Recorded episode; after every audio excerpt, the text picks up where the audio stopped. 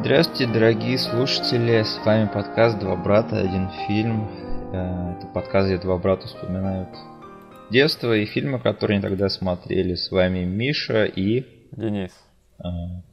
Слушай, я хотел тебя спросить, э, может, сделаем эпизод по «Паразитам»? А? Я знаю, этот фильм не связан с нашим подкастом. Я недавно пересмотрел, и у меня такое чувство, что я готов говорить про то, насколько крут этот фильм часа три. Хорошо, как-нибудь. Серьезно? Ну, можно отметить это какой-нибудь э, юбилейный эпизод эти.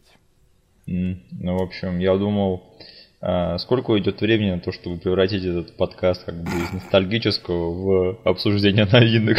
Видимо, это будет не так трудно, как мне казалось. Нужно было всего лишь дождаться нормальной новинки.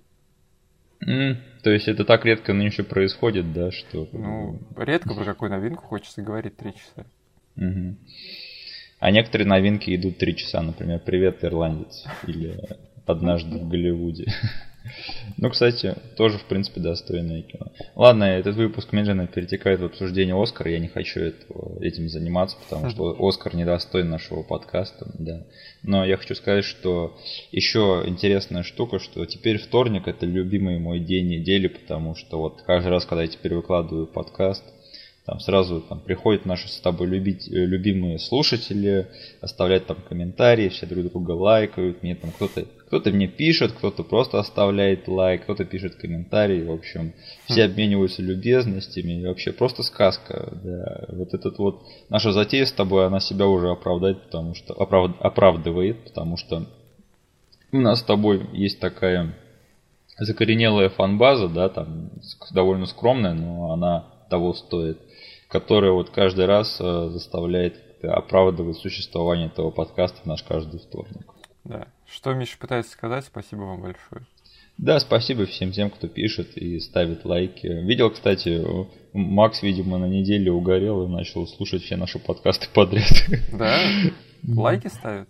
Ну, такой, наверное, послушал первые два выпуска, подумал, нет, ребят, я, короче, я хороший друг, но не настолько. Да, ну тут, в общем, угорел, и сначала ему послушал один, потом другой, потом третий, и такой понял, что как бы нет, все-таки все-таки он настолько хороший друг, как, как мы о нем думали, да. Хм. Окей. Итак, что за фильм мы сегодня обсуждаем? Это фильм, который вы уже увидели на обложке или в названии, поэтому он не нуждается э, в представлении. Это довольно популярное кино. Мы сегодня будем обсуждать фильм «Ван Хельсинг». Угу. Фильм, который я с удовольствием, точнее не с удовольствием, а с большим интересом захотелось мне э, пересмотреть после нашего подкаста по подъему за глубины, потому что мы с тобой тогда очень тепло вспоминали режиссера Стивена Сомерса, да, угу. и хвалили его режиссерский стиль.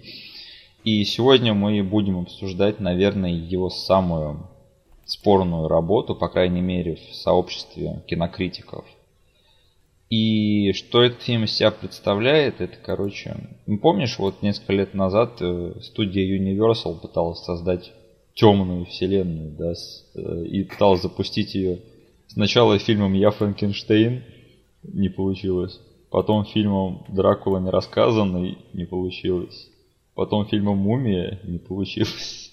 Блин, а на Мумии они очень близко даже подошли к этому, потому что собрали каст в одном месте и наделали классных промо-материалов. И если бы тот фильм был хороший с хорошей критикой, то у него бы, ну, касса была бы там на миллионов 100-150 больше. То есть uh-huh. он бы выстрелил.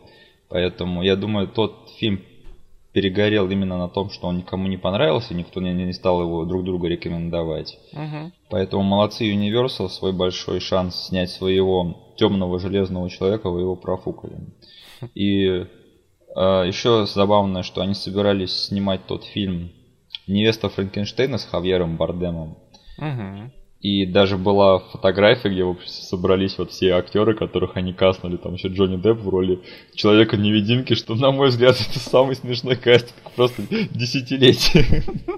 Блин, Джонни Депп всех так задолбал, что единственная роль, которую люди ему прочат, это, короче, роль Человека-невидимки. Ну это же, блин, вообще великолепно. Да. Так вот, те планы, в общем, не состоялись, и э, от, от этого всего осталась только вот та постыдная фотография с актерами А-класса Голливуда, которые да, ни во что потом не выстрелила. Так вот, Ван Хельсинг, это, короче, то же самое, только та же самая идея собрать вот всех монстров Universal, только сжатая в один фильм. Да. Окей, э, давай мы поговорим о том, что мы, как мы помним этот фильм из нашего детства. И я думаю, я, мне лучше начать, как бы, обычно я тебя спрашиваю, но думаю, в этот раз лучше начну я. Потому что ты этот фильм раньше меня посмотрел. Да, потому что, окей, лето 2004 года, это просто было наше с тобой огненное лето, потому что это было первое лето в нашей жизни, когда мы прямо вот посмотрели все самые большие фильмы в кинотеатре. Угу. И я помню, что для меня тогда сезон этот, этих походов в кино, он открылся фильмом «Ван Хельсинг». Как это произошло?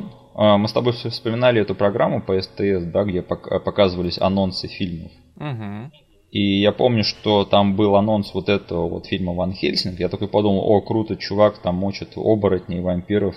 Это вообще вот чисто был мой джем.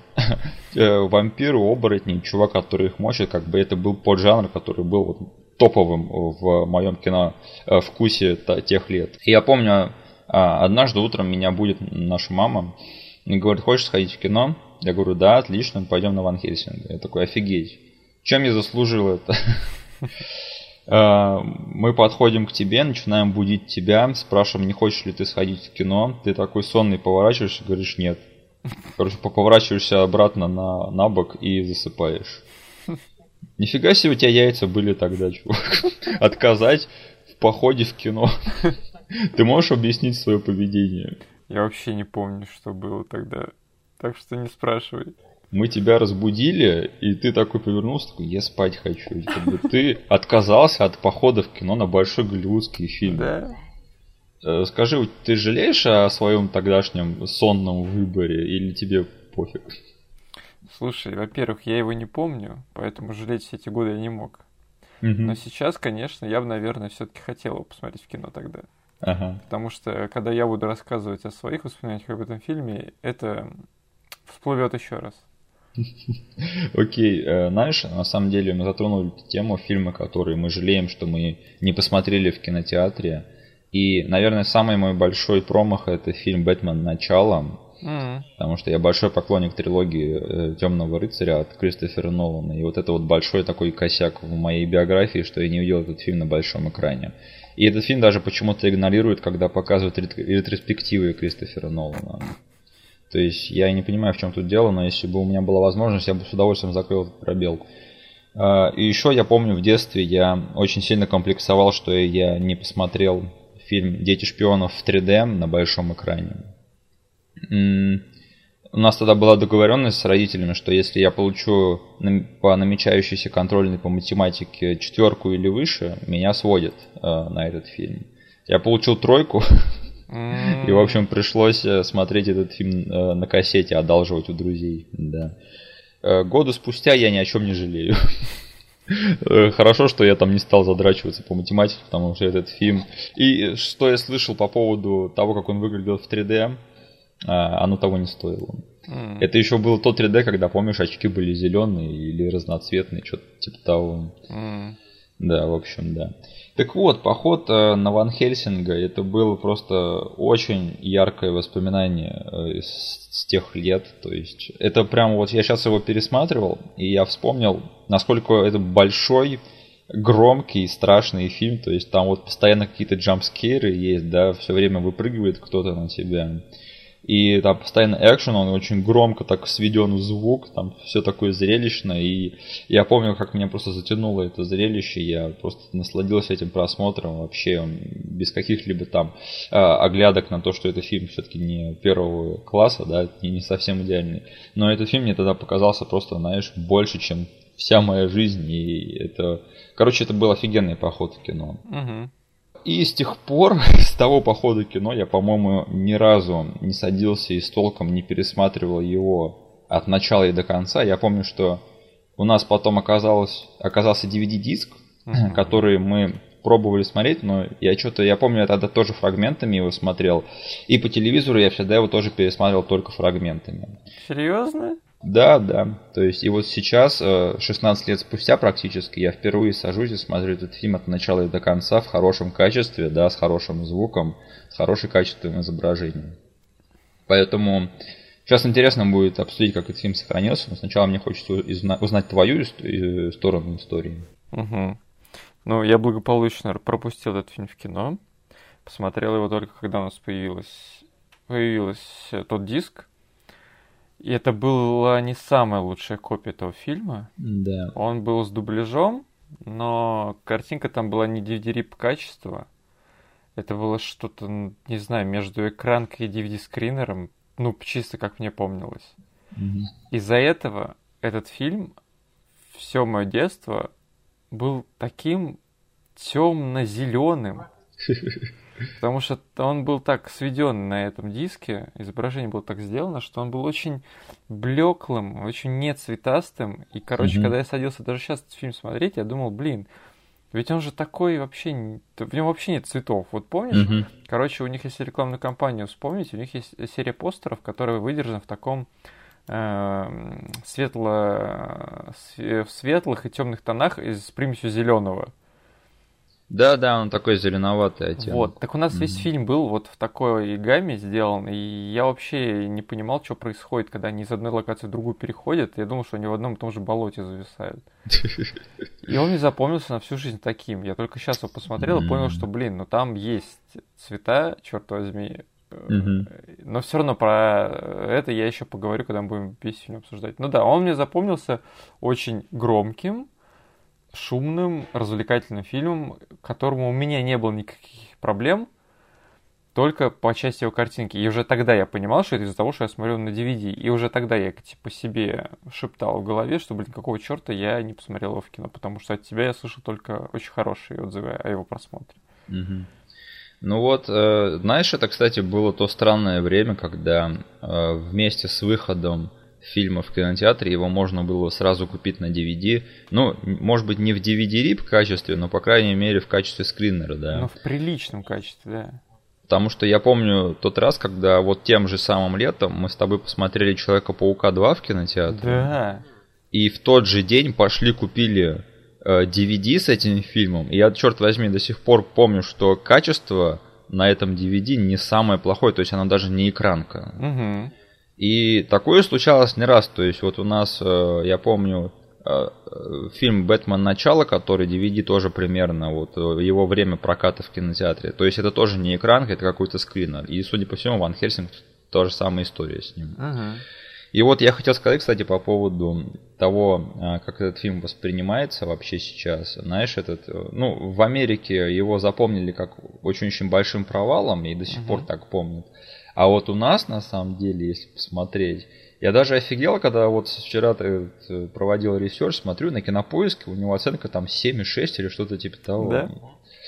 Поэтому я думаю, что как бы у нас в стране этот фильм помнит намного более тепло, потому что, наверное, большинство людей, знаешь, посмотрели его таким образом, что типа, ну вот тут по ящику идет какой-то фильм, знаешь, там э, с помехами в, в, в телепередача, да, что-то там шумное, актеры красивые, да, движ... этот, действие очень быстро движется, экшена много, что-то все красивое такое. Отличное кино, один из моих любимых фильмов.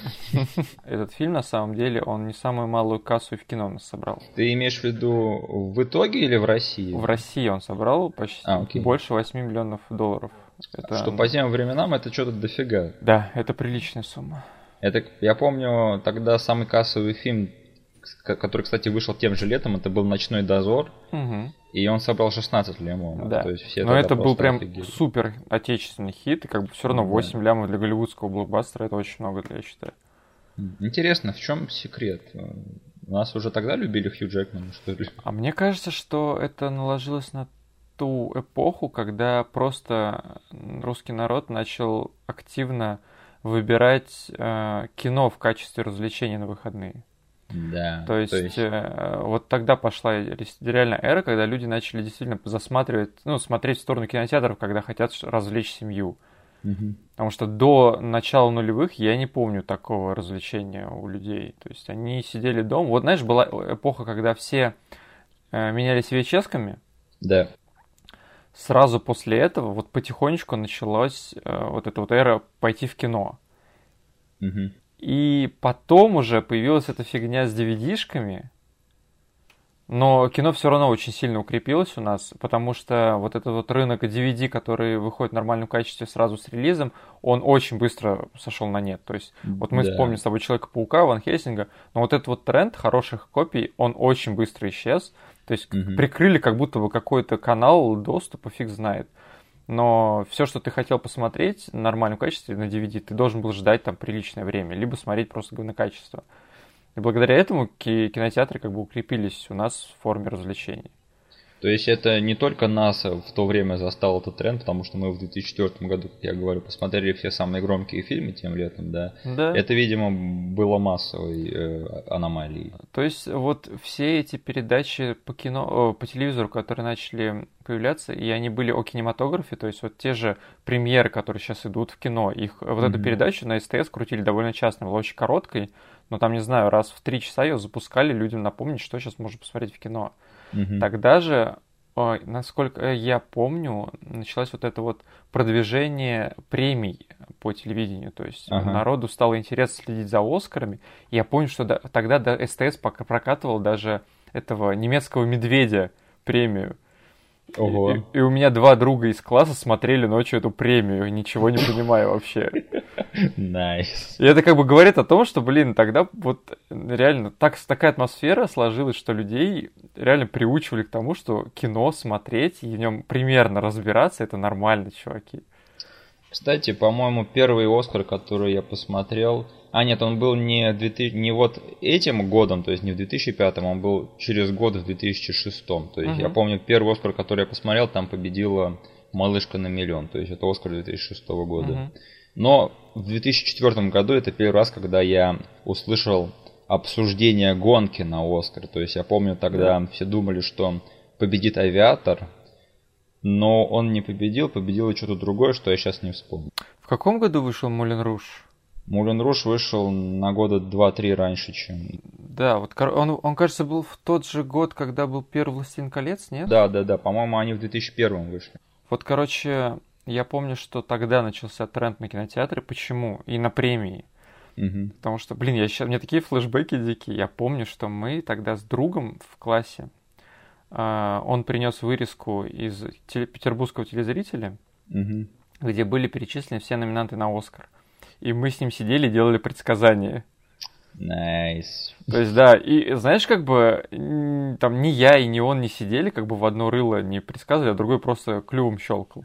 Нет, мы прям, у нас прям было обсуждение реально такое. Он там говорил, ну вот это победит, потому что мы, хотя не смотрели все эти фильмы, то есть мы не смотрели тогда Мулен Руж, uh-huh. но мы э, в категории лучшие костюмы его ставили на первое место, потому что в, в медиапространстве витала вот эта информация об этом фильме, мы ее откуда-то знали благодаря тому, что нам как-то ее доносили с экранов телевизора.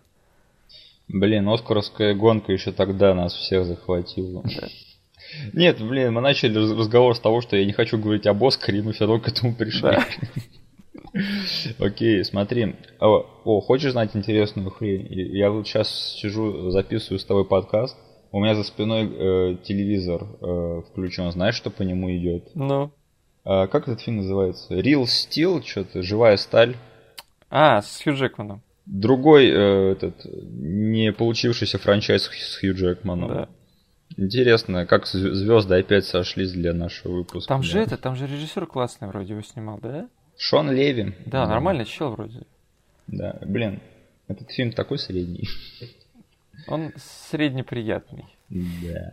Окей, э, смотри, я хотел сказать, что, во-первых, по поводу скринеров и экранок, я хотел сказать, что вот после этой эры у нас с тобой примерно там в 2005-2006 году появился интернет, угу. и я помню целую плеяду фильмов того времени, которые мне, блин, до сих пор, вот как ты знаешь, первое впечатление, как оно портится, как у тебя вот с Ван Хельсингом, да, вот у меня целый набор фильмов с тех времен, которые по первому впечатлению испортились, потому что я посмотрел их в дерьмовом качестве.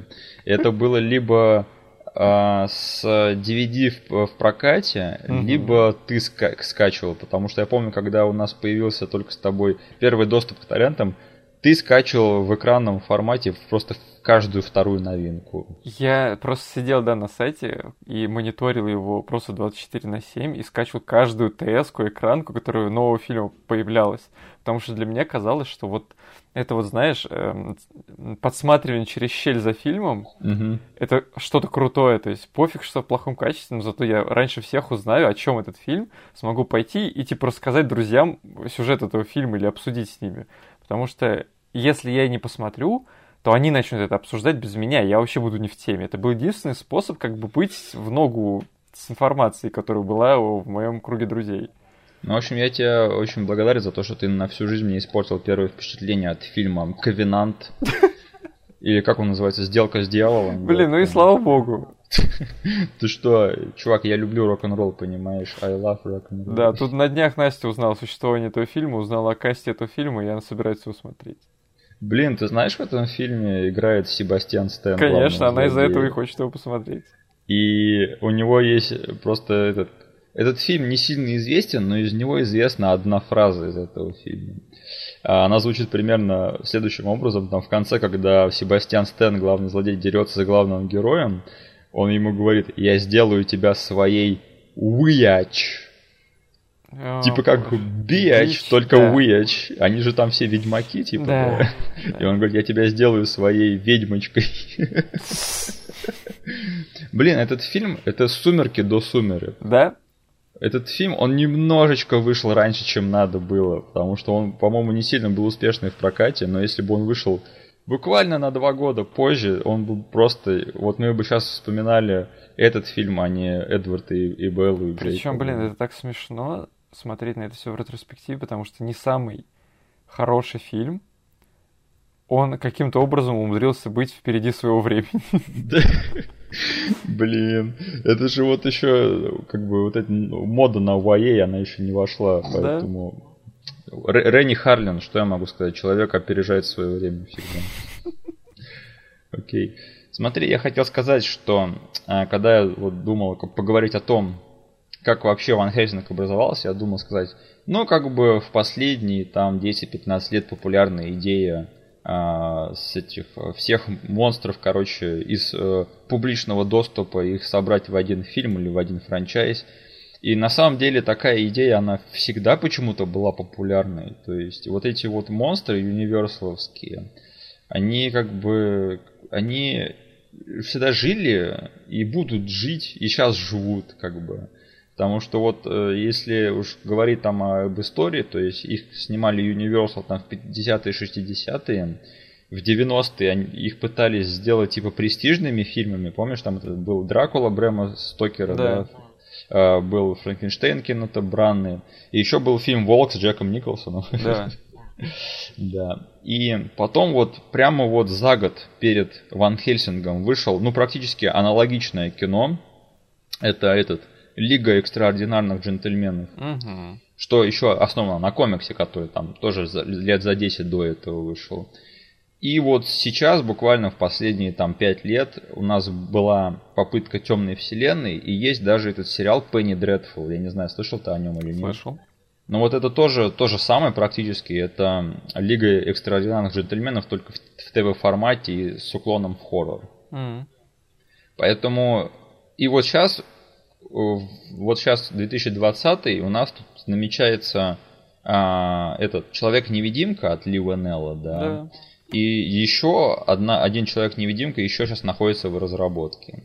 То есть, поэтому вот вся эта затея с э, монстрами, вот этими классическими, она как бы в ней нет ничего нового, просто вот, видимо, э, это как бы дорогостоящий IP популярный, именно поэтому ему э, всем этим монстрам им просто не дадут помереть никогда.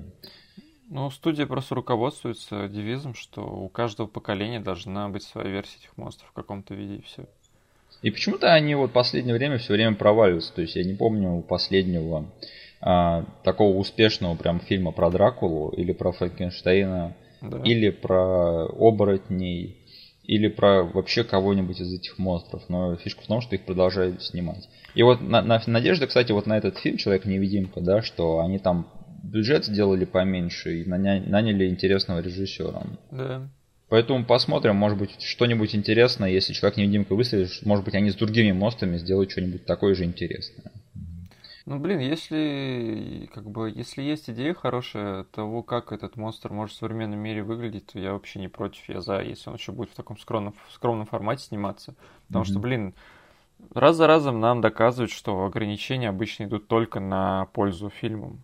Да. То есть, когда чувакам говорят, делать, что хотите, вот вам бесконечный бюджет, получается просто какой-то винегрет, но если человек работает с ограничениями, у него включается, блин, какая-то такая творческая жилка, что он пытается обойти эти ограничения, и у него получается mm-hmm. что-то новое, блин. Как они с тем же апгрейдом сделали от этой же студии Блумхауса, блин, они это...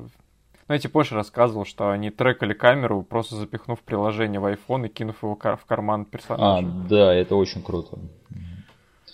Ну, на самом деле, еще я хотел сказать, что у этих персонажей более или менее жизнь все время э, есть на ТВ, потому что вот сейчас прямо вот в январе вышел этот телефильм на BBC Дракула, да, да. трехсерийный. Поэтому, блин, эти персонажи, они не умрут никогда, им просто не дадут. Хотел еще добавить, что даже идея с кроссоверами, она родилась давным-давно у Universal, когда э, Дракула и монстр Франкенштейна были на пике, и Мумия, это были там 60-е, 50-е годы, уже тогда Universal сразу же пустили в ход там э, Оборотень против Дракулы, и mm-hmm. Оборотень против Дракулы против Франкенштейна. Как бы эти фильмы, они, эти как бы названия и эти идеи, они совсем не новы. Уже тогда их пытались так использовать. Да, и давай не будем забывать классику Шейна Блэка, э, Monster Squad. Да. Э, это, короче, Stranger Things, только с Дракулой, Франкенштейном, Мумией и Э, чудищем из э, Черной лагуны. Да.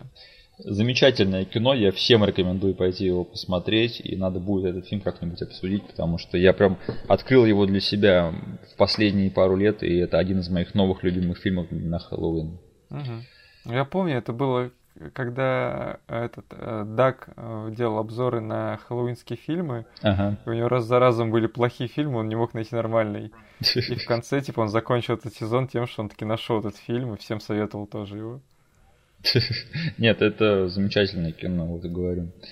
Окей, смотри, у нас как бы подкасты, все выпуски делятся на два типа. Мы либо с тобой пересказываем сюжет, да, угу. либо не видим в этом смысла и просто сразу переходим к нашим а, впечатлениям. Я скажу так, что как бы я не вижу смысла пересказывать сюжет этого фильма, потому что этот фильм довольно популярный. Мне кажется, его ну, по крайней мере, кто-то из наших слушателей точно смотрел. То есть это не неизвестное кино. Тут сюжет простой, как палка. Как бы Ван Хельсинг едет мочиться с э, Дракулой в Трансильванию. Поэтому я бы перешел сразу к нашим впечатлениям, да. Давай так, одну часть своей фразы по поводу сюжета я скажу сейчас. Я скажу, что да, он простой, и его можно чуть подробнее описать. Например, есть э, мужик в этой вселенной, который сражается с монстрами. Я тебя перебью, я скажу, что как бы они решили переизобразить э, Ван Хельсинга да. из э, Энтони Хопкинса, да, как старого безумного да. старика, который любит втыкать эти колы в спящих вампиров. Они из него сделали, короче, такого католического Джеймса Бонда. Угу который ездит по миру на заданиях и мочится со всякими монстриками. Да, то есть там он не только поехал с Дракулой сражаться, и это его основная миссия, но по ходу фильма он встречается с большим количеством монстров из пантеона универсалских. Я, кстати, вспомнил, я хотел еще сказать, что ты вот знаешь, что есть устоявшееся понятие, что все эти монстры принадлежат студии Universal, да? Угу. Ты знаешь, что на самом деле это не так. Почему? Они не обладают правами на этих монстров. Да? Да, потому что все эти монстры, они находятся в общем доступе. То есть, если бы мы с тобой захотели, мы бы могли снять фильм Дракула или там. Блин, например... я думал, ты оговорился в самом начале подкаста, когда сказал, что они в паблик домене. Нет, нет, я не оговорился. Вот все эти монстры, они находятся в паблик домене. И если бы мы с тобой, например, захотели, мы бы легко смогли снять фильм Дракула. А почему-то только Universal снимают? А, смотри, они просто а, в свое время, они очень много снимали фильмов на этих, про этих персонажей, именно поэтому в популярном э, сознании, да, в массовом, они устоялись именно как универсаловские монстры. Угу. Это раз. И во-вторых, они обладают некоторыми этими монстрами именно в том виде, в которых их создала студия Universal. А-а-а. То есть, например, фильм Франкенштейн можно снимать, даже с названием Франкенштейн.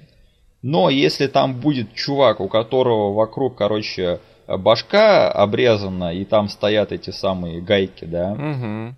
то вы нарушаете права. Это образ, придуманный универсалами. Да. Угу. И самое интересное, что когда вот выходил Ван Хельсинг в студии Universal, они выкупили title Ван Хельсинг. Угу.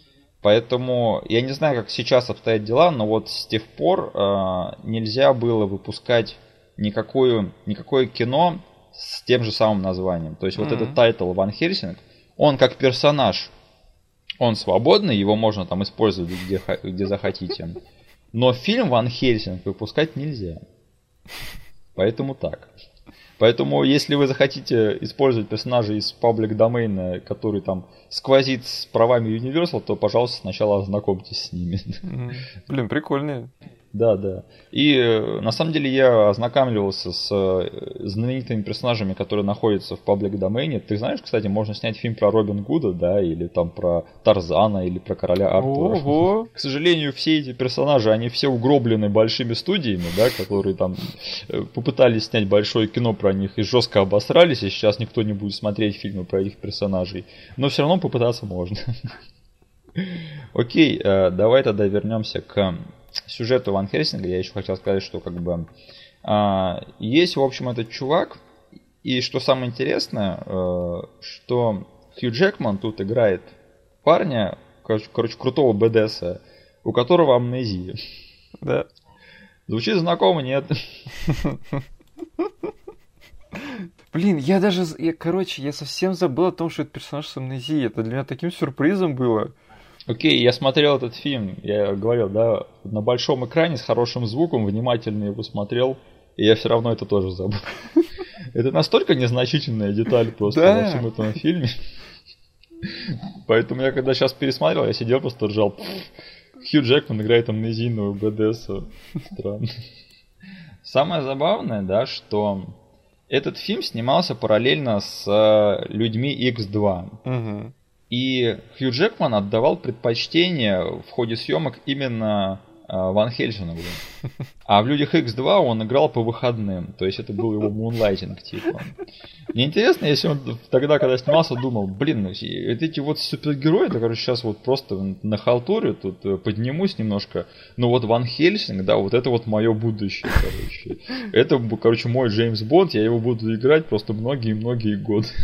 Это же монстр Universal. Да.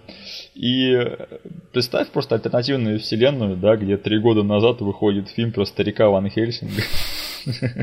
И его сценарий номинируется на Оскар. И там, короче, старый Ван Хельсинг оберегает девочку и должен ее переправить там в Мексику. И в трейлере играет I hurt myself today. Потому что, блин, в этом фильме нам показали, что этот персонаж умеет долго жить и не стареть. Кстати, да. И, в общем, что происходит? Э, этого Ван Хейсинга Ватикан его отправляет в самую невезучую деревню на свете. Потому что эта деревня, она, во-первых, э, она в Трансильвании, и как бы один из ее резидентов это доктор Виктор Франкенштейн. И она еще находится на подспорье замка Дракула. Да, еще у них оборотни по лесу бегают. Да, то есть это насколько надо быть просто э, невезучей деревни, чтобы вот все эти слагаемые собрались просто в одном Знаешь, месте. мы типа говорили, что ты бы свалил из Free Fire зона. Я думаю, короче, из Трансильвании ты бы еще быстрее свалил. То есть это, походу, не так-то и трудно, да, потому что там Ван Хельсинг, ну, ему не составляет труда там приехать туда и, и потом уехать, но я я вообще не, не вижу смысла жить вот в этом поселке, потому что, блин, тебя там либо оборотень укусит, либо тебя вампир сожрет. Либо тебе, блин, каждые выходные нужно идти сжигать эту мельницу. Да, то есть э, просто как недвижимость, вот э, подбирайтесь с умом, я, ребят. А, так, что я еще хотел сказать? Короче, а, в этой деревушке у них там есть э, как бы царствующий клан. Э, это с ним связанный персонаж Кейт Бекинсил. Да, Все-таки ты решил пересказать сюжет этого фильма. Ну, чуть-чуть. Надо все-таки расставить акценты, где что, и кто Давай. какую роль тут играет. И да, что я хочу сказать, Кейт Бекинсейл в готическом экшен-хорроре. Звучит знакомо, а? Да. А что было первей? А первее был другой мир. А, окей. И я даже читал, что когда начался продакшн Ван Хельсинга, что типа Стивен Соммерс, он узнал, что у нее выходит там другой мир, и что она играет аналогичную роль в том фильме. И он такой, ха, что-то я не знаю. Но Кейт Бекинсейл его убедила в том, что, в общем, она справится, и в этом нет ничего плохого. Ну, Кстати, а вот какого ты мнения о Кейт Бекинсейл? Э, в смысле мнение? Как актрисе? Да, да. Ну, почти что фиолетово мне до нее, то есть, ну, мне как бы она ни, ни одной роли, наверное, меня не оскорбила. Угу. А, как бы мне просто иногда приятно видеть ее на экране в некоторых ролях. Как бы у меня некоторые фильмы, связанные с моим вот прошлым, когда я смотрел там на VHS или еще чуть, ну, вот на, на старых DVD-шках. Ну, как бы нормально, окей. Ты про фильм «Интуиция»? Да, да, именно о нем. Просто смотри, а, мне кажется, что Кейт Бекинсейл на самом деле хорошая актриса, и я знаю несколько фильмов, которые прям с хорошей критикой, где у нее там сложные роли. Но прям проблема в том, что никто эти фильмы не знает, все они проваливаются, и никто их не смотрит. И поэтому ей раз за разом приходится возвращаться в зону комфорта со своими другими мирами. Mm-hmm. Я помню, когда выходил вот другой мир 5 вроде бы, да, этот фильм просто вышел из ниоткуда. Я такой оглядываюсь, о господи, этот фильм образовался. И то есть вот эти вот другие миры, а, и приходится все время возвращаться к ним, потому что все остальное с ней, оно не работает. И я немножко зайду на интересную тему. Я вот сейчас смотрю сериал, называется Leftovers. Не слышал угу. о таком? Э, название знакомое. Ну, в общем, там я просто играет Лив, Лив Тайлер, и я смотрю этот сериал и думаю, блин, я впервые вижу, как Лив Тайлер в этом сериале играет персонажа. Mm-hmm. То есть Лив Тайлер популярная актриса, снималась во множестве фильмов. Но я вот как о ней не подумаю, она везде играла Лив Тайлер. То есть я сейчас не говорю про ее актерские способности, я говорю про типы ролей, которые ей давались. Mm-hmm. То есть она все время играет какую-то там лучшую подругу главного героя или любовный интерес, примерно с одним и тем же набором характеристик. Угу. И тут я смотрю этот сериал, и она впервые играет какого-то неоднозначного персонажа, у которого есть характер. Я думаю, блин, Алиф Тайлер на самом деле хорошая актриса. И мне кажется, что Кейт Бекинсейл примерно и множество других актрис, что если ты не вырываешься прямо вот в эти э, э, знаменитости, которые и Э, очень внешне красивые и которым даются интересные роли, как, например, Шарли Стерон, да, да, то ты застреваешь вот в этом вот образе такой девушки типа на подпевках, которая вот играет примерно с одним и тем же набором характеристик. Угу. И что я еще хочу, хочу сказать по поводу Кейт Бекинсела в этом фильме, это что этот корсет просто жесть. Мне на него смотреть было больно. Я не, я не представляю, каково ей было в нем сниматься. Ну, еще плюс, зная, что как бы корсеты, они просто сами по себе очень, эм, я бы сказал, негуманные при изобретении людей. Угу. Что как бы там в те времена женщины очень сильно страдали ради красоты. Угу. Но я думаю, ее фигура позволила ей не так жестко себя чувствовать. Ну, я читал про то, что ей этот корсет тоже не сильно понравился. Э. Да. Окей, э, смотри, э, этот фильм это такой монстр мэш, да. Угу. И давай-ка пройдемся с тобой тогда по этим монстрам, потому что мне кажется, что э, в том, как они их переложили вот на свой лад в этом фильме, мне кажется, это достойно обсуждения. Доктор Джекил и мистер Хайд. Да, окей первую очередь это доктор Джекил и мистер Хайд, который типа является, знаешь, как в фильмах про Бонда, там всегда есть открывающая сцена, где Бонд разбирается с каким-то мини-злодеем. Да. да. Вот тут то же самое, только в, этом, в этот раз этим мини-злодеем ему выпала честь быть доктор Джекил и мистера Хайда. Что я хочу сказать? Это вот, я уже сказал, что за год до этого фильма вышла Лига выдающихся джентльменов, да? Угу. И самое забавное, что у этих фильмов примерно идентичный э, взгляд на дилемму Джекила и Хайда, то есть он тощий чувак в обычном, в обычной своей форме и компьютерный халкообразный хер в виде э, док, это, мистера Хайда. Но даже при том, что оба эти варианта, они дико компьютеризированные, они все равно выглядят в 10 раз интереснее, чем мистер Хайт из фильма «Мумия». Потому что я не помню, рассказывал тебе или нет. Ты рассказывал. Я, я когда шел на фильм Мумия, я прям. Я знал, что там Рассел Кроу играет доктора Джекила. Я такой думаю, блин, вот интересно, появится в этом фильме мистер Хайт. Интересно, какой у него будет дизайн, да? Рассел Кроу с желтыми глазами, блин. Я такой думаю, ребят, вы серьезно? Вот вы хотите меня вот этим вот купить на вашу темную вселенную? Рассел Кроу с желтыми глазами? Блин, ну это смешно. Я помню, когда там есть момент, когда он дерется с Томом Крузом в этой сцене, он типа говорит, а, да у вас есть прыть молодой человек. Блин, да Том Круз, он на пять лет старше, чем Рассел Кроу, какого хрена?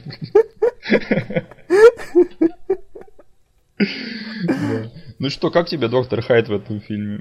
Ну, Точнее, доктор Джекил и мистер Хайд. Э, короче, я помню в детстве, когда я смотрел этот фильм, угу. этот доктор Джекил, он был в тени все-таки чувака из Лиги экстраординарных джентльменов. Джейсон Флеминг наш парень. Да, потому что там был Джейсон Флеминг, и его образ был, ну, очень кричащим, очень таким вычурным они прям mm-hmm. гипертрофировали очень жестко, и этот образ, он сильнее запоминался просто детским мозгом. Mm-hmm. Когда я тут увидел его, я такой, э! то есть просто раздутый чувак, ну, чуть больше в пропорциях. Mm-hmm. Поэтому все это время для меня как бы был более интересен образ именно из другого фильма. Сейчас посмотрев, я как бы, ну, не знаю, просто какой-то, опять же, компьютерный чел. Тут, как бы, знаешь, уже играет что, что я увидел хорошего Халка на больших экранах. Угу. И как бы для меня теперь оба этих э, мистеров Хайдов отошли в тень его. Хоть это иронично, потому что, блин, Халк делался на основе доктора Джекила. Типа того, его, да. Его, угу. типа, экранная ипостась, она для меня сейчас больше по нраву мне. Угу. Окей, а как тебе Дракула в этом фильме? О, короче, эм, я это обсудил мельком с Настей после просмотра фильма. Короче, у меня нет претензий к выбору актера на его роль. То угу. есть, вот внешне этот актер мне по- почему-то за- зашел в роли Дракулы. Вот просто на статичных кадрах, если я смотрю на него, это что-то э, ну, можно так сказать, что это то, то, э, он выглядит так, как никто до этого не выглядел в этой роли. Угу. С немножко того, немножко этого. Но, блин, то, как он играет, меня сразу выкидывает из этого персонажа в этом фильме, потому что не знаю, кто его направлял, чьи это были выборы, но его игра совсем меня отстранила от этого персонажа. Окей, okay, я полярно просто с тобой не согласен. Да? Это Дракула в этом фильме, Ричард Роксбург. Это, короче, мой любимый перформанс в этом фильме. Угу. Я наслаждался просто каждой его секунды на экране. В хорошем что... ключе или плохом? Блин, какой фильм, такой перформанс. Мне кажется, что этот чувак, он просто на 150% осознавал, в каком фильме он снимается и давал соответствующий перформанс.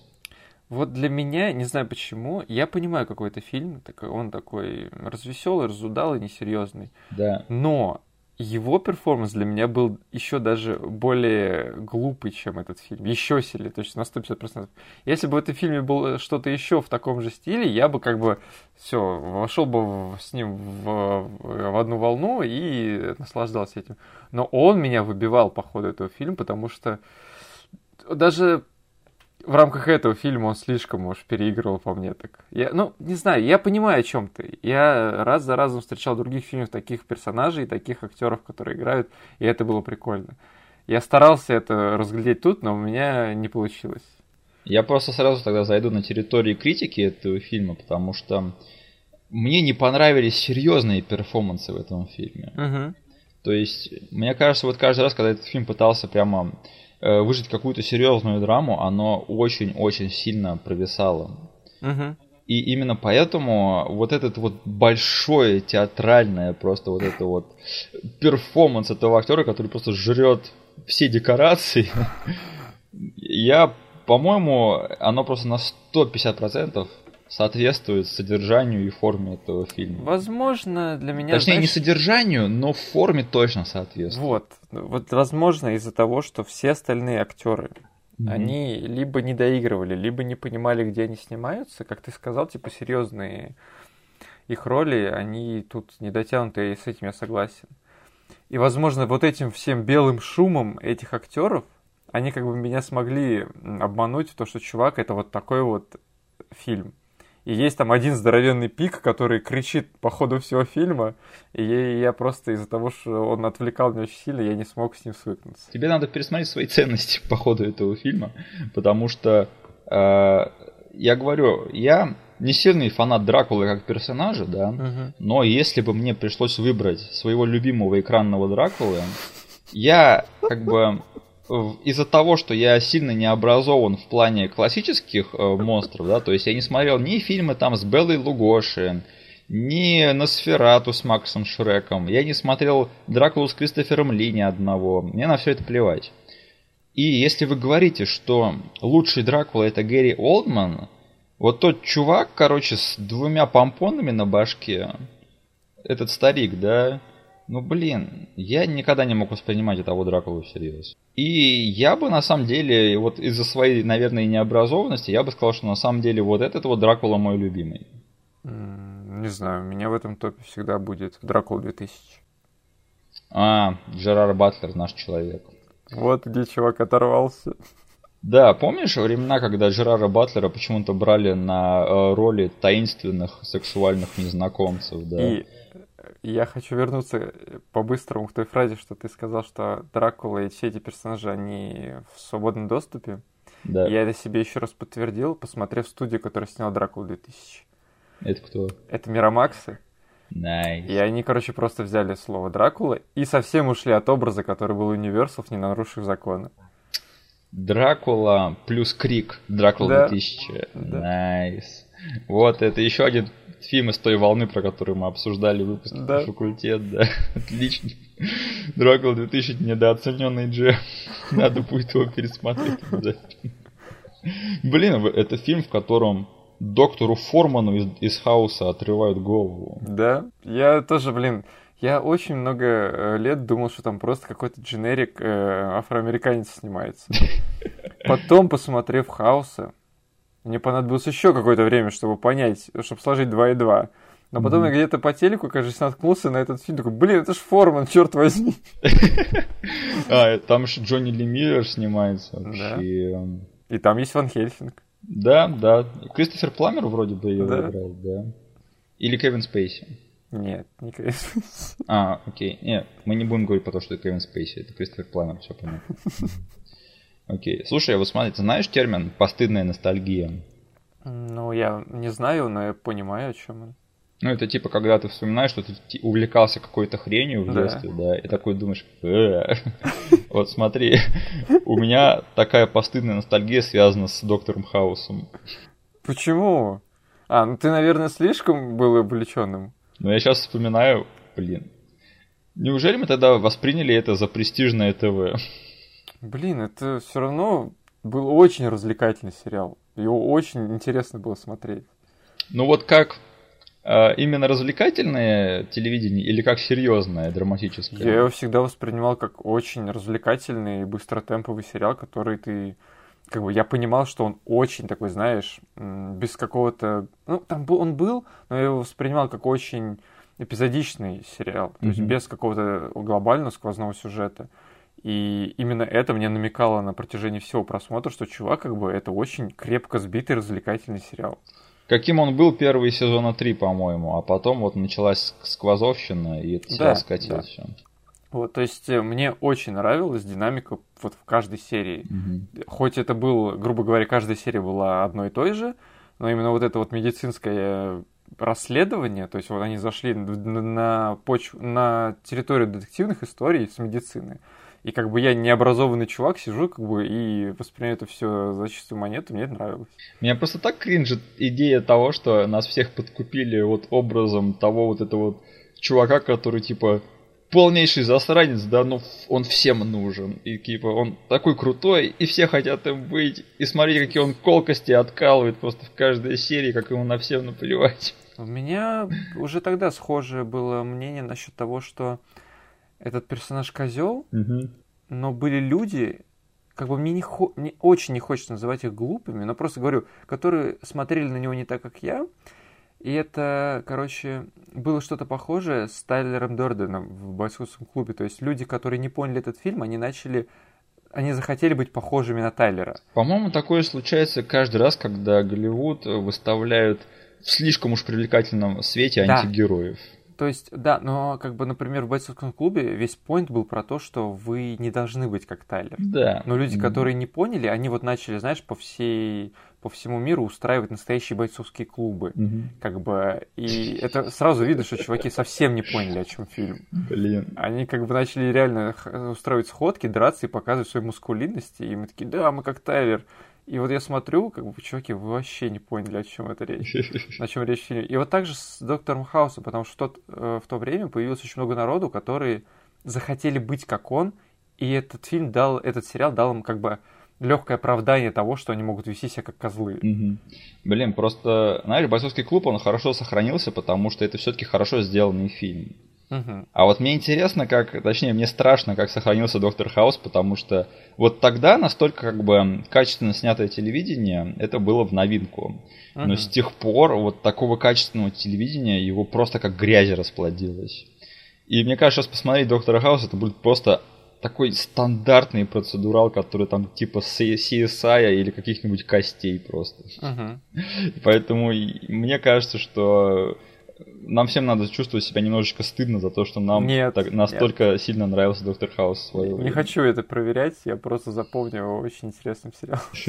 Вот. Или можно просто не проверять. Но да. я на самом деле, я все равно додумался до того, что этот сериал не настолько был хорошим, мне все равно стыдновато сейчас. Окей. И вот, э, знаешь, ты говорил, у некоторых людей есть э, этот Тайлер Дерден, у некоторых людей есть Доктор Хаус. Короче, Дракула это был моим привлекательным антигероем, каким я хотел быть в детстве. И, и каким я вдохновлялся вот до сих пор, типа, с кого я беру пример. Что, по, по мне незаметно, что ли, да? Я да, все время, когда встаю по утрам, моя первая фраза это «Маришка!» Блин, там этот момент, который сразу же... Возможно, я слишком логически отношусь к нему, да. Но в моменте, когда он очень театрально и очень эмоционально рассказывает о том, что у, не, у него нет эмоций, я просто не могу смотреть эту сцену нормально. Блин, ты вообще не понял этот фильм, чувак. Я вот сейчас, я сейчас говорю без толики иронии, на самом деле, я, потому я что... знаю. Да, да. Но, ну, больше в этом фильме никто себя так не ведет. Я, я тебе сейчас объясню, короче, потому что я хочу сразу перейти к, тому, к той теме, что я считаю, что этот фильм неплохой. Он, я, он сохранился не так плохо, как я ожидал. Угу. Я хочу сказать, что на самом деле вот экспозиция в этом фильме, она не для слабонервных. Угу. Потому что там вот есть момент, блин, когда эти двое, там, короче, монтаж того, как они скачут в эту э, Трансильванию, да, Ван Хельсинг и его sidekick. Угу. И там они, короче, по горам по селам, по озерам скачут. Короче, приезжают в эту деревню, этот монтаж заканчивается, они слезают с лошади, и первое, что они друг другу говорят, ну что, у тебя же там амнезия? Да, как у тебя там амнезия? Я не знал, что у тебя амнезия. У меня такое ощущение было в этот момент, что они вот все вот эти недели и месяцы ехали в эту Трансильванию, просто молча, не разговаривали друг с другом, и он впервые отважился с ним заговорить, типа, ну что, у тебя там амнезия? Да, ты ничего не помнишь? Я не знал про это. У меня в некоторых моментах, блин, от экспозиции просто уши вяли. Вот тот момент из подъема с глубины, где там этот чувак говорит про креветки, да, ага. он просто выглядит как э, урок по написанию сценария по сравнению с экспозицией Ван Хельсинги. И единственный актер во всем этом фильме, который эту экспозицию сумел как-то преподнести и сделать ее развлекательной и, выгля... и заставил выглядеть ее натуральный, через полнейшую ненатуральность. Это как раз таки актер, который играет Дракулу. Потому что этот момент, когда он рассказывает, у меня нет души, я один, это смотрится все настолько театрально и комично, что ты в это веришь.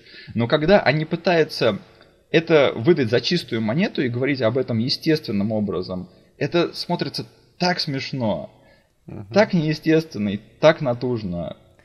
Поэтому я выберу уж лучше вот Дракулу, который мне кажется, что вот он реально вот такой персонаж, который каждый день просыпается, кричит там, mm начинает своим невестам задвигать про его одиночество. Потому mm что он такой, типа, эдж-лорд, короче. Он да? твой э, фэнтезийный эмо-бойфренд. mm И это вот идеальный образ, который они, на мой взгляд, и задумывали. Или, по крайней мере, до которого додумался этот актер. Все остальные, они думают, что они в серьезном фильме, понимаешь? Именно, Именно. поэтому. Возможно, да. это меня очень сильно э, как-то сбило со следа, потому что когда я в 95% фильма вижу одно и в 5% другое, как бы у меня мозг э, неосознанно говорит, типа, чувак, вот эти 5% они выбиваются. Но э, как бы я еще это осознал, смотря фильм, что если бы весь фильм был как этот персонаж, угу. он бы мне понравился просто в разы больше. Да, да.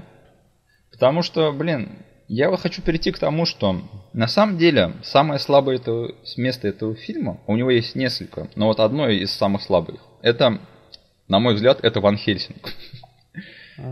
Он не очень интересный персонаж. Вот смотри, тебе интересно было за ним наблюдать? Э, короче, мне интересно было за ним наблюдать только по одной причине. То, что Хью Джекман. Это, прич... это, это не заслуга сценариста, это не заслуга режиссера. Это заслуга просто того, что я вижу Хью Джекмана, моего парня Хью Джекмана, и все. Хью Джекман. Да, и это было очень, э, как бы, он еле-еле тащил интерес по всему фильму. Потому что я, я не знаю, такая ли была задумка из-за темы с амнезией, или это получилось случайно. Но факт остается фактом того, что у Ван Хельсинга у него нет характера в этом фильме. Да. Он, э, он инструмент, который приехал, э, типа, сделать свою работу. И Хью Джекман не знает, как его играть. Да, ему, типа, пытались какую-то связь приплести, и там пятым колесом связь с Дракулой, угу. но это не играет роль весь фильм, и в конце это просто одна кинутая фраза, из-за которой как бы ничего не поменялось, ок. И мне кажется, что в этом один из самых больших фейлов Стивена Сомерса, потому что, ну, вроде бы сюжет писал он, сценарий, и задумка uh-huh. фильма вообще принадлежит ему. И он зачем-то решил сделать из Ван Хельсинга серьезного драматического персонажа. И абсолютно uh-huh. в этом плане обосрался. Потому что если посмотреть на все остальные фильмы Стивена Сомерса, у него э, в главных ролях там либо сочные актерские ансамбли, uh-huh. либо юморные герои, которых играет Брэндон Фрейзер. Да. Ван Хельсинг это не то, ни другое. Это какой-то просто угрюмый, бесхарактерный БДС, который даже, не знаю, там, ванлайнер после того, как замоч- замочит вампира, не может отколоть. Ну как... а почему ты думаешь, что он БДС? Что он БДСного делал, сделал в этом фильме? Ну, он там типа круто дерется, да, и разбирается в оружии, и, в общем, да и все, как бы. Это да. все, что я могу сказать его персонаже, о том, что он э, разбирается типа в ведении боевых действий, скажем так. Да. Он типа подготовленный. Угу. Это все, что я знаю о нем как и персонаже. Вот серьезно. И вот тот факт, что они пытаются с ним ломать какую-то там серьезную драму, ну, я вообще не понял, к чему это. И мне кажется, я вот просто поймал себя на мысли, где-то в середине фильма сижу, я там, э, вот Ван Хельсинг и Анна, где они там пробираются в замок Дракулы, я сижу такой, смотрю, думаю, почему мне не интересно на это смотреть? И вот я понимаю, что, блин, мне, у меня абсолютно нет никакого интереса в том, чего хотят главные персонажи этого фильма. То есть, на самом деле, было бы по-умному сделать как, если бы оставить Ван Хельсинга таким, как он и есть. На самом деле, главной героиней этого фильма должна была быть Анна. Угу. А Ван Хельсинг, он бы должен был быть такой, типа, силой природы, который, типа, присылает в качестве наемника. Но несмотря на то, что у Анны есть что-то более похожее на свою сюжетную линию, у Ван Хельсинга, на мой взгляд, намного больше внимания ему уделено и намного больше экранного времени. И мне кажется, это большая ошибка. Потому что если бы они оставили его вот таким вот чуваком на вторых ролях, да, который типа приезжает, как типа как безумный Макс, например, да, которого да. типа заносят в это, во всю эту историю. Это сработало бы намного круче. Анна была бы местной фуриосой. Да, да, почему бы и нет. Вот, я только что починил фильм Ван Хельсинг. Да. А у меня еще есть претензии. А, я понимаю, чего они хотели добиться, но меня очень расстроило, что в этом фильме, наверное, 10 третьих актов. В нем есть 10 первых актов, 10 третьих и 10 да. вторых. То есть я поймался на мысли, что в один момент я такой сижу и думаю, блин, это уже это похоже на конец фильма. Я такой смотрю, а ему еще 60% идти впереди. Это когда они пробуждают этих самых э, детей Дракулы, да? Первых детей, там, короче, да, они... Я такой смотрю, блин, это концовка фильма, что ли? Я еще плохо фильм помнил, короче, я такой смотрю, Блин, вроде там в конце детей в этих, э, они первое свое угу. потомство вывели, такой, блин, ну все, сейчас начнется, и как бы все, конец будет. Окей, мы зашли на интересную тему. Я хотел поговорить об еще одном очень-очень слабом месте этого фильма. Это очень-очень неровный темп повествования. Да, но я примерно понимаю, почему они этого хотели. Так, выскажи свою теорию. Потому что ну, в этом фильме э, экшен идет за экшеном, да. э, как бы сетпис за сетписом, и за ними не видно, где у тебя, блин, там развитие истории, точнее, ну, завязка, развитие и конец. Потому что они все очень шумные, очень одинаковые, и как бы по ним размазано вот это очень странное, странный замут, блин. Мне кажется, они даже с сюжетом дико перемудрили, блин. Да. Там как бы намешаны и амнезия, и, блин, проклятие рода, и потомство Дракулы, и то, что им нужен Франкенштейн, э, монстр Франкенштейна, чтобы оживить этих вампиров. И оборотень, который только, только он может убить Дракулу. Угу. Что там еще намешано, бы кучу всего. Э, и, и Ватикан, который по ходу фильма говорит, что вы должны убить персонажа, которого нельзя как бы убивать. И вот это все размазано таким очень сложным слоем. Но я почему-то на этот проект посмотрел с точки зрения студии. И смотри, вот ты когда дет... Э, в детстве смотрел этот фильм, да? Да. Тебя вот эта динамика, она смогла увлечь? Да, да. Вот. И я просто представил нормальный, размеренный, спокойный фильм, у которого есть э, стадии развития, стадии как бы зарождения сюжета, его логическое разрешение в конце. И мне кажется, целевой аудитории этого фильма, детишкам, которые, как ты тогда смотрели фильм, он бы не так сильно зашел. Да, а я смотрю этот фильм и вижу, что у него а, рейтинг на Rotten Tomatoes повыше, и, возможно, есть сиквел. Поэтому, мне кажется, вот эта вот гонка за экшеном, экшен сетписами, она как бы, ну, возможно, она себя оправдала для детей, да, но в общем, в широком плане, она сыграла против да, этого фильма. Да, я имею в виду, что как они думали на стадии препродакшена, возможно. Mm-hmm. То есть, как, возможно, студия общалась со Стивеном Сомерсом, который писал сценарий, чего, возможно, весь этот коллективный разум хотел до производства, потому что им казалось, что они знают, как и обычно студия считает, она знает формулу успеха, mm-hmm. то есть у нас там есть... Плюс, смотри, у тебя, блин, фильм, в котором ансамбль монстров. Да. Он уже выглядит на бумаге для студии как что-то очень раздутое и большое, где нужно про все, со всеми устроить экшен-драку какую-то. Да.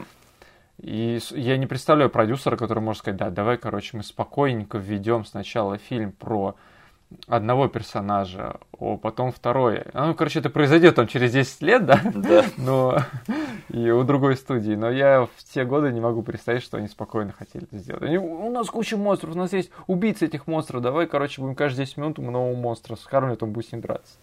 Ну вот, кстати, э, идея Monster Mesh, на мой взгляд, она Возможно, не в плане там ровности повествования, но в плане того, все ли сыграли ключевую роль в этом фильме, она как бы удалась. Угу. Потому что они нашли сюжетную роль для вот каждого из элементов Monster Mash. Да. То есть тут каждый монстр, он играет какую-то сюжетную роль. Угу. И это важно. Другое дело, что, конечно, с количеством монстров они явно переборщили. Угу. То есть убрать, например, хотя бы оборотни из этого фильма, мне кажется, фильм бы стал сразу чуть-чуть поровнее. Потому что вот там сразу вот эта сцена, сначала там экшн-сцена следует с Хайдом в начале. Потом там сразу же экшн-сцена с Анной и ее братом, который ловит оборотня. Угу. И потом сразу же третья экшн-сцена, где они мочатся против этих невест Дракулы в деревне. Это, блин, 15 минут фильма, наверное. Это три экшн-сцены большие, первые минут 10-15 фильма. Это очень много, это очень неровно, это очень-очень плохо. Ладно, 25 минут. Ну, это все равно дофига. Как бы. Да. По-умному это надо было сделать как? Есть экшн-сцена небольшая в начале фильма, чтобы дать как бы людям попробовать вкус того, что придет еще. И большая экшн-сцена в конце первого акта. Вот как раз-таки а, вот эта вот потасовка в деревне с невестами. Блин, знаешь, почему нам показалось, что это 15 минута? Так. А на самом деле 25 Потому что ты говорил про три экшн-сцены, а их на самом деле четыре. О боже. Потому что фильм начинается с экшн-сцены с монстром Франкенштейна. О, господи. Тут еще есть это, да. В общем, этому фильму пообрезать жира вообще не помешало бы ни разу. Да. И вот опять же, очень-очень странно, что вот Ван Хельсинг только приезжает в эту деревню, да, и сразу же на них нападают вампиры. Ну, это выглядит очень неестественно. И тебя сразу выкидывают из повествования. Да. Я как бы, у меня сразу вопросы, которые я не могу контролировать, они сразу в голове появляются. Угу. Типа, а почему сейчас? А что раньше они, они все это не сделали? Если их так волнует последний из рода этих чуваков, блин, какого черта? Почему вы ждали, когда приедет парень, который единственный может вас валить? Кстати, если среди нас есть слушательницы, которые считают, что типа персонаж Анны это сильный женский персонаж, независимый, который там э, являлся для вас примером для подражания в ходе вашего взросления, э, я хочу сказать, что э, в ходе вот этой вот экшн-сцены с невестами Дракулы ее спасают четыре раза. Блин. Четыре разных раза ее спасает мужик в этой сцене. Я сразу вспомнил, короче, у меня уже в детстве было дикое желание того, чтобы она была сильным персонажем. Угу. Потому что ты помнишь, каким кадром она появляется в этом фильме? Она там во время охоты на оборотня, она типа кидается спасать своего брата с таким разворотом, достает свою шпагу в замедленном действии. Вот, именно этот разворот да. и то, как она достает шпагу, мне сразу как бы я в детстве такой, блин, она сейчас, она БДСная, она сейчас раздаст люлей. Угу. Что она делает? Она бежит, и роняет шпагу и больше ничего не делает в этой сцене. Что как бы хорошо, что они не выставили ее слишком идеальной, да? Да. Но, Но достаточно крутой они ее тоже не выставили. У меня тут дикий диссонанс по поводу того, как этот фильм хочет ее видеть и как он ее показывает. Да. То есть они хотят сделать из нее такого, знаешь, э, ну, напарника Ван Хельсинга, который может составить ему конкуренцию. То mm-hmm. есть она может идти с ним в ногу, там, участвовать в экшн-сценах.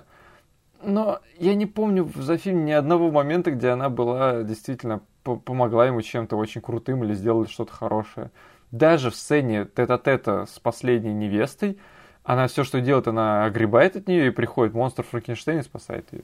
Ну, э, а в конце концов, э, что самое интересное, у этого фильма хватило шаров убить свой любовный интерес, да, Поэтому самое полезное, что она делает за весь фильм, она в конце спасает Ван Хельсинга от проклятия быть оборотнем. Он, он налетает на ее шприц. Да. В общем, что э, из этого надо сделать, какой вывод? Только если персонаж выглядит как сильный и независимый, не знаешь, что он таким является. Так что да. Окей, кого из монстров мы еще не сказали? А, ну, Франкенштейна упомянули, он Франкенштейн как Франкенштейн, единственное, он добрый в этом фильме.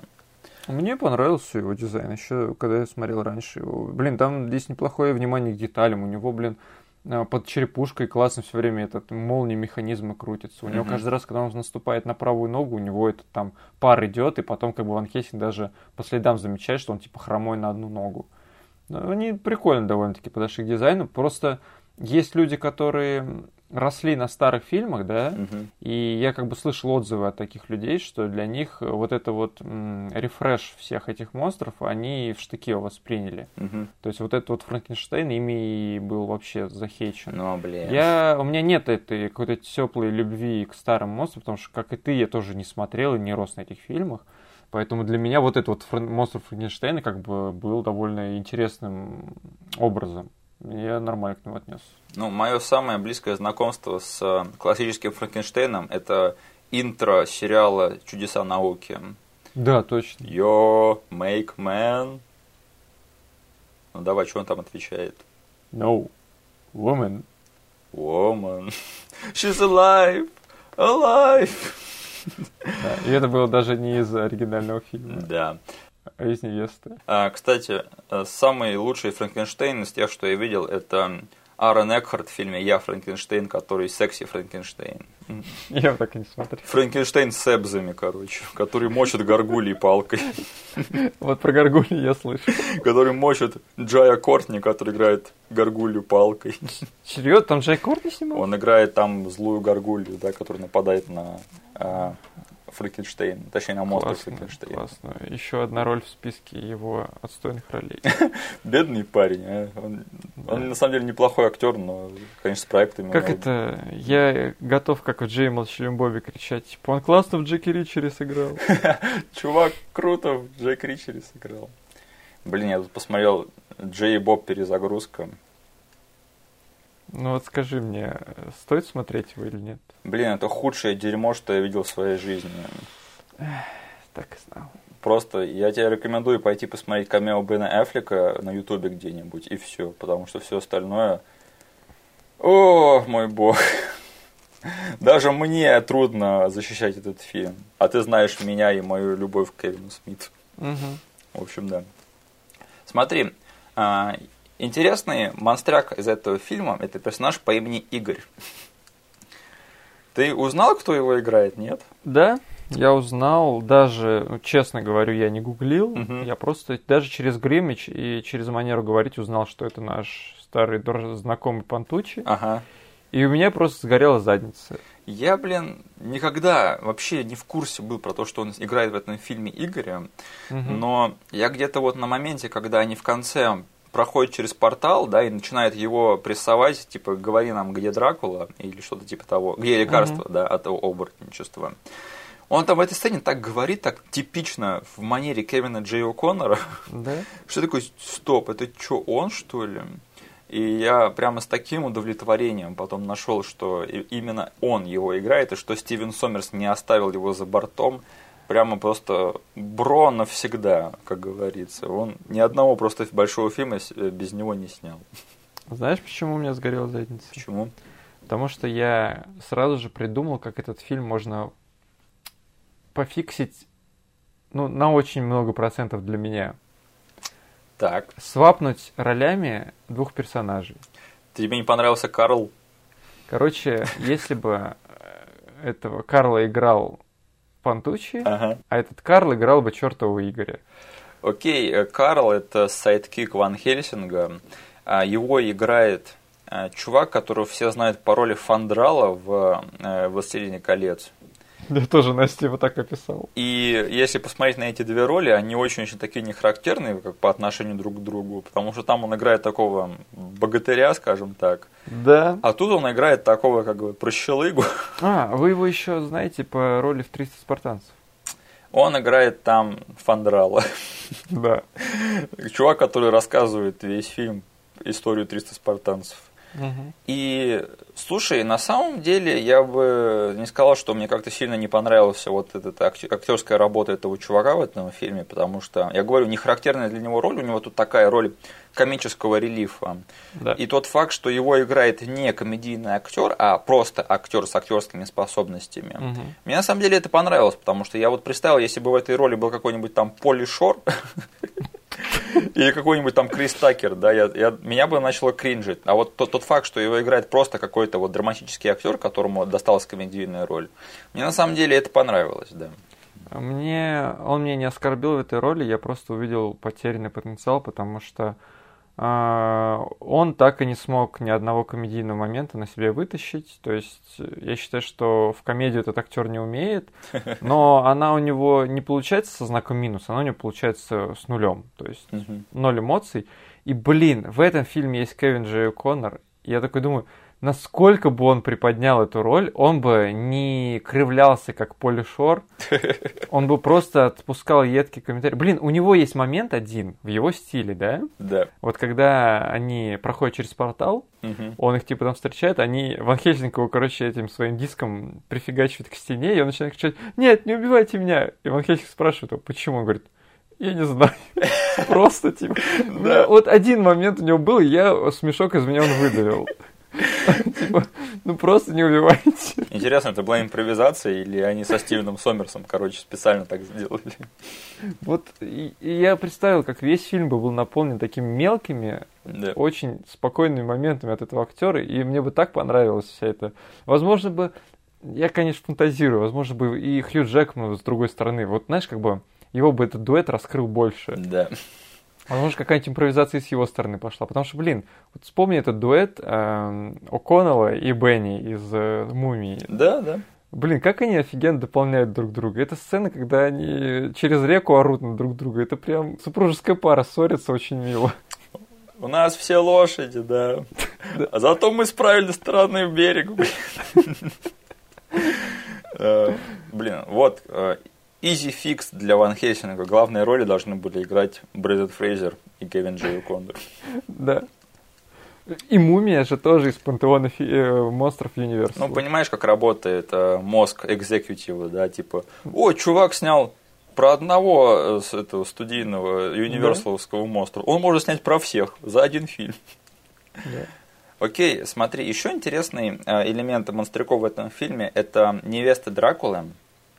Угу. Одну из них, кстати, играет дама по имени Елена Аная из твоего любимого фильма «Кожа, в которой я живу».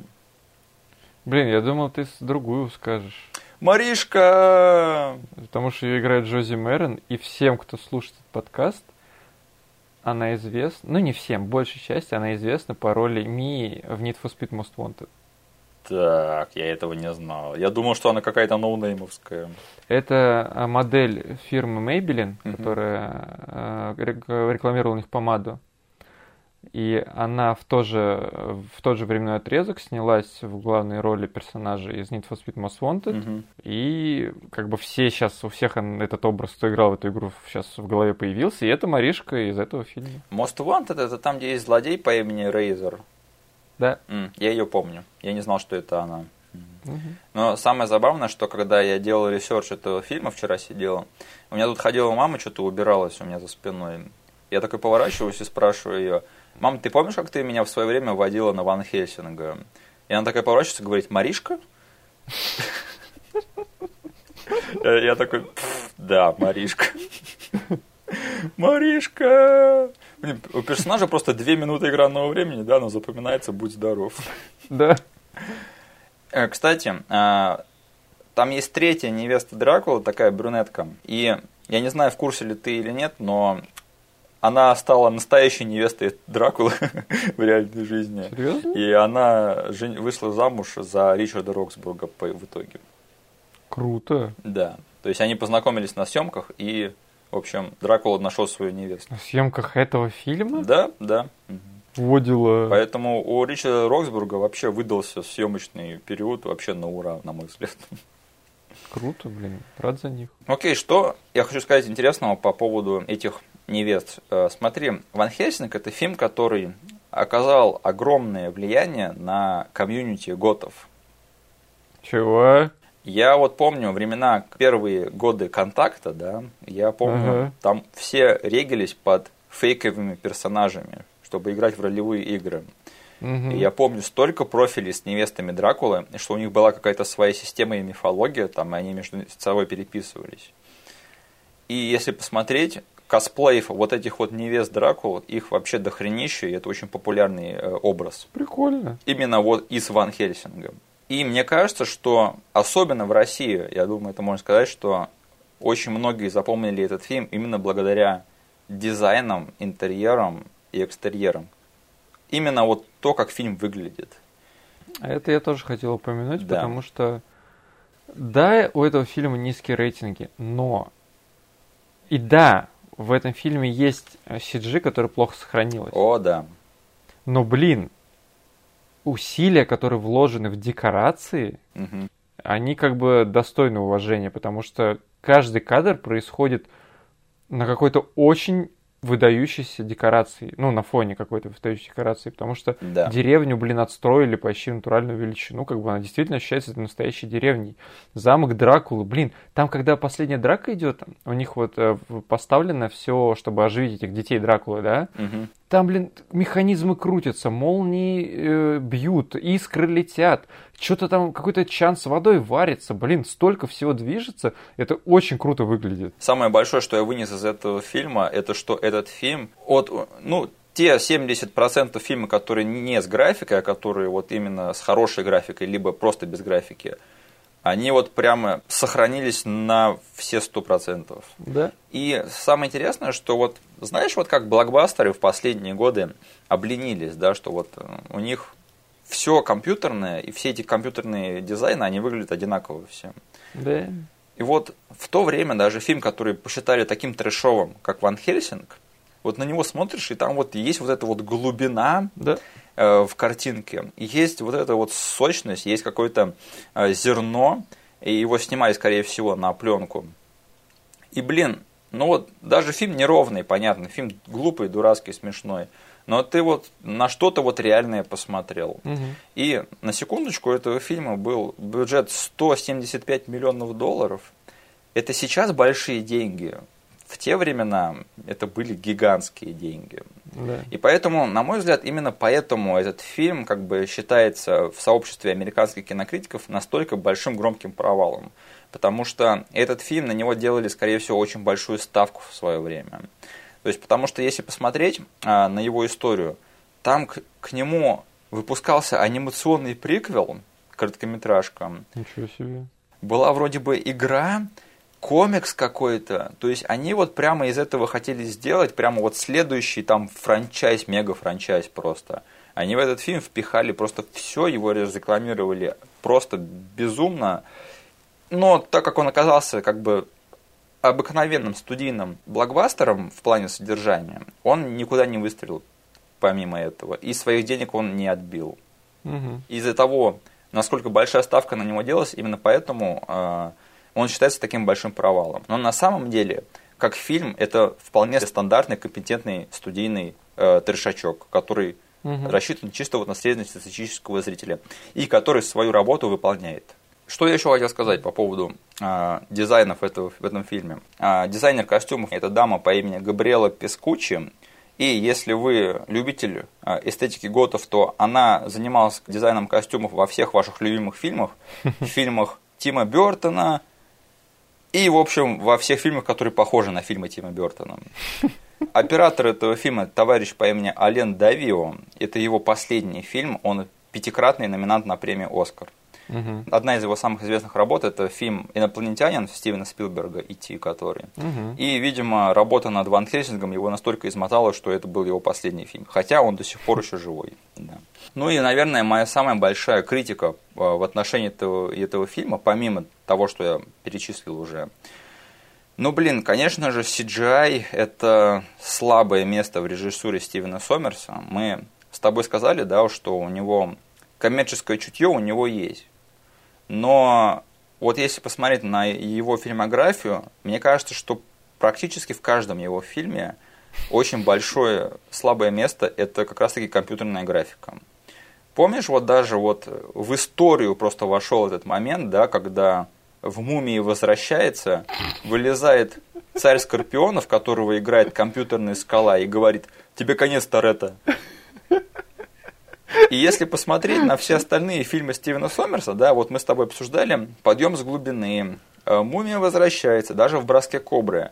Вот у него есть такая тема, что он время от времени слишком сильно полагается на компьютерную графику. И единственный фильм, в котором это его не сгубило, это первая мумия. Угу. Где, вот как мы сказали, скорее всего, он работал с какими-то ограничениями. Потому что там, я в мумии помню достаточно большое количество экшн-сцен, которые были сняты вот э, практически. Да. И это самые были лучшие моменты в этом фильме, и компьютерной графики там было не так много. А, в «Мумии возвращается» все как бы немножечко по-другому. То есть там намного больше количество компьютерной графики, не очень хорошей. Но опять же, мне на самом деле не очень сильно нравится «Мумия 2», но я всегда помню офигенную, просто офигенно снятую погоню по Лондону на автобусе. Угу. О, да, блин. Которая, опять же, снята по большей части практически. Угу. И что я хочу сказать, вот Стивен Сомерс, вот ему больших, сильно больших бюджетов давать нельзя. Хотя у него коммерческое чутье, оно присутствует, и его надо поощрять, на мой взгляд. Да блин, а вдруг там все не так, как мы считаем? Ну слушай, тенденция на лицо, извини. Да, но я имею в виду, вдруг э, у него, например, есть э, какой-нибудь дружбан, который владеет студией CG. Угу. И он ему как бы работу сплавляет, а это не самая лучшая студия на рынке. Ну, я просто ран- рандомно сейчас. Ну, опять бы, же, это э... слабое место у Стивена Сомерса, да? если он ему продолжает да, да. ему доверять. То есть, как бы не бюджет делал, а, ну да, что-то есть такое. Я не считаю, что это бюджет, скорее всего. Это просто какая-то безалаберность, потому что вот, э, например, его товарищ по цеху, у которого тоже хорошее чутье в плане коммерции, Майкл Бэй, да, угу. он вот всю свою жизнь, он прямо сидел и заставлял своих там графических дизайнеров, чтобы они до ума доводили свои спецэффекты. То есть я не помню. Ну да, типа. Да, я не помню больших э, фейлов в плане визуальной графики в карьере Майкла Бэя. Про Бэя можно разное говорить, но уж эм, у него типа свой странный вижен. Угу. Ты типа либо наслаждаешься им, либо нет. Но вот в рамках своего вижена он очень скрупулезен, и он сделает все, чтобы до экрана дошло максимально то, что он себе в голове представил. Типа, хоть за это можно его уважать в каком-то виде. Да, то есть у Стивена Сомерса ему немножко не хватает в этом плане какой-то там либо навыка, либо усидчивости, либо чего-то еще, чего, чего мы не знаем, но что есть, то есть, как говорится. Угу. Окей, а, на самом деле у меня по поводу того, что я хотел сказать в, в плане критики, у меня мысли закончились. Угу. Ну, давай я еще добавлю, что у меня есть коммент по поводу того, что на тот момент, когда я смотрел этот фильм, угу. превращение человека в оборотня. Окей, я хотел поговорить про оборотни, это меня напомнил, да. Да, оно очень мне понравилось тогда. Угу. Потому что это, наверное, был первый момент. Я еще тогда, типа, был американский оборотень в Лондоне. Да. Но он был практически сделан. И, типа, этим заслужил Оскара тогда. А был еще американский оборотень в Париже. Да, был американский оборотень в Париже, который мне нифига не впечатлил своими превращениями. Mm-hmm. Но тут я тогда смотрел, блин, господи, а, а так можно было сделать, что чувак прям вся кожу срывает. Да. И это, блин, в PG-13 фильме. И знаешь, сейчас я смотрел, и мне все равно это впечатлило в каком-то смысле. Mm-hmm. То есть этот момент для меня сохранился хорошо.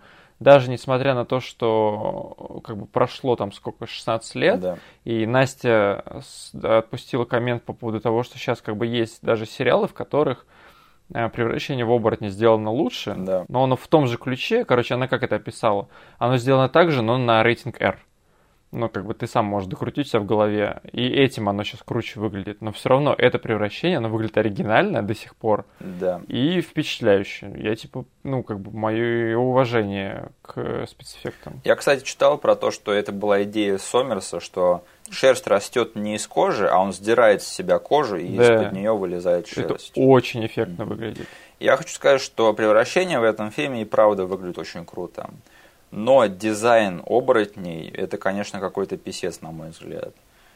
Ну.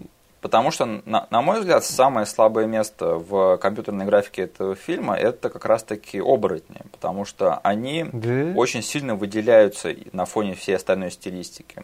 Вот, например, вампирши, которые вот прямо в своем облике вампиров, которые такие скрылатые, да, и бледные. Да. На самом деле они выглядели довольно-таки хорошо. Mm. И даже когда они летали, у меня как бы сильного смущения не вызывали.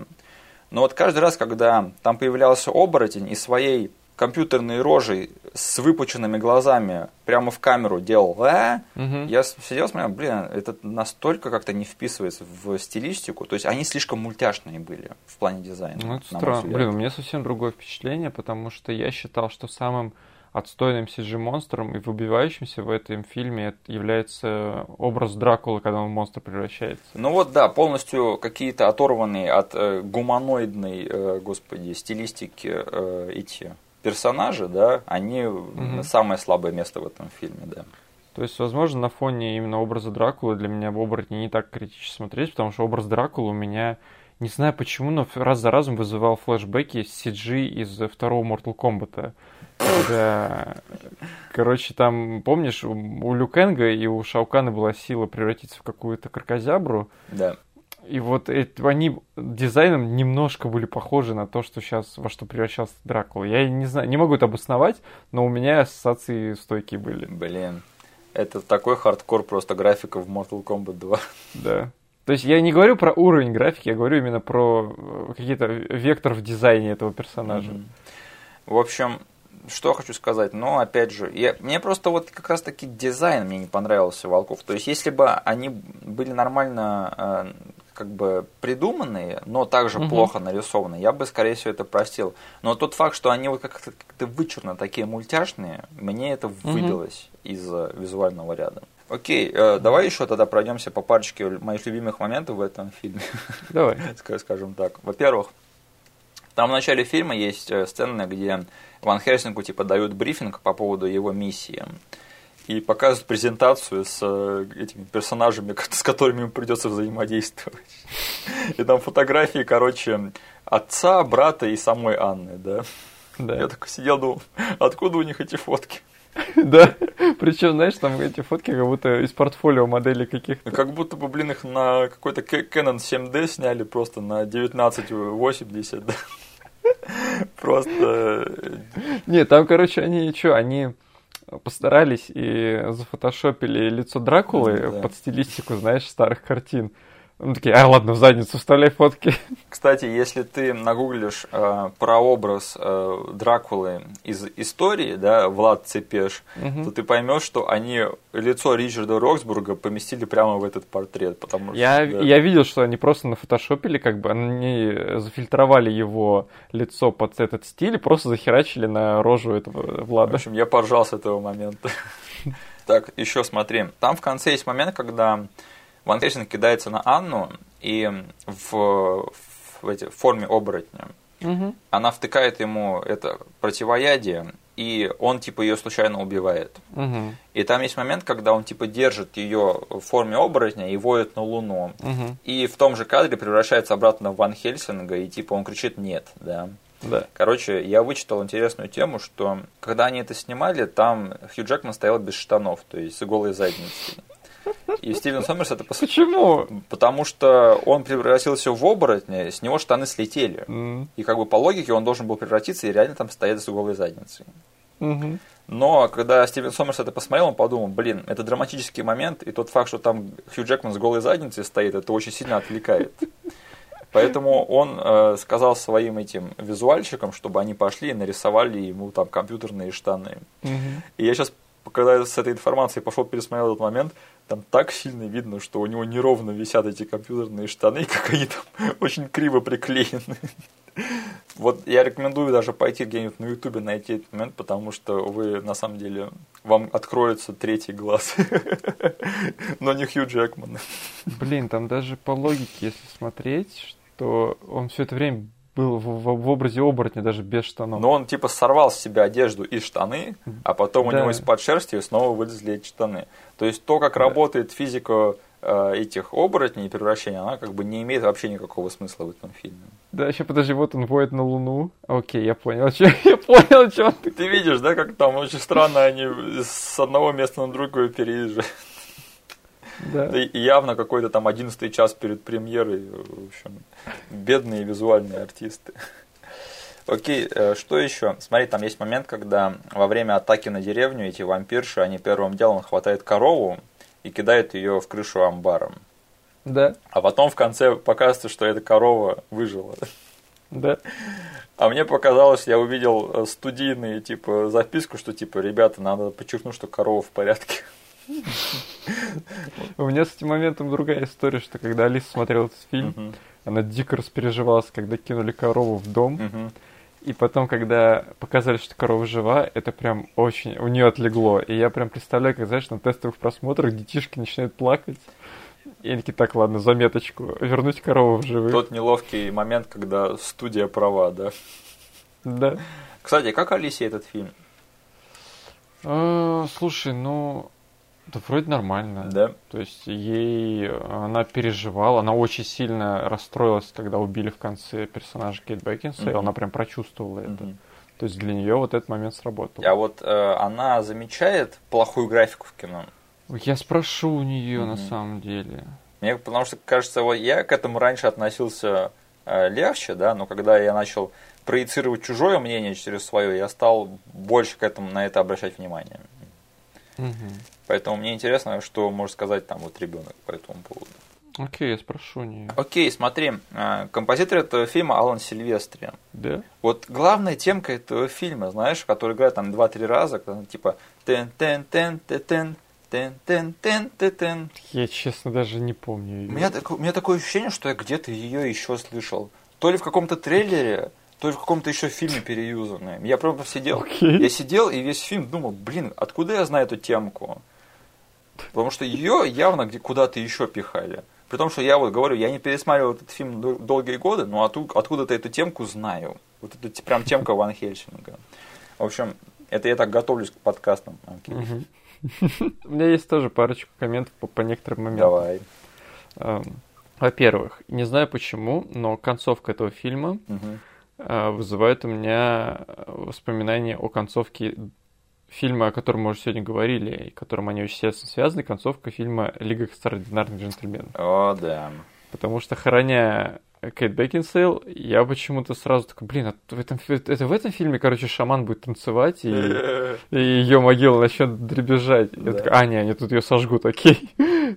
Потому что, блин, там такое окружение, окруж... такое окружение схожее. Угу. Освещение желтое, они где-то там стоят, ее хоронят. Да. Вот. И второй момент, что э, я смотрел... Ты смотрел этот фильм в оригинале? Да. С какими сабами? Или без сабов вообще? Я смотрел с с русскими субтитрами. Вот.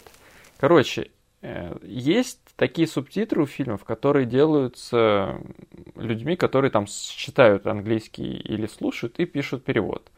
Есть другой вид сабов, который просто транскриптизирует э, дубляж. Угу. В этом фильме мне попалась копия именно таких сабов, которые сделаны из дубляжа. Угу.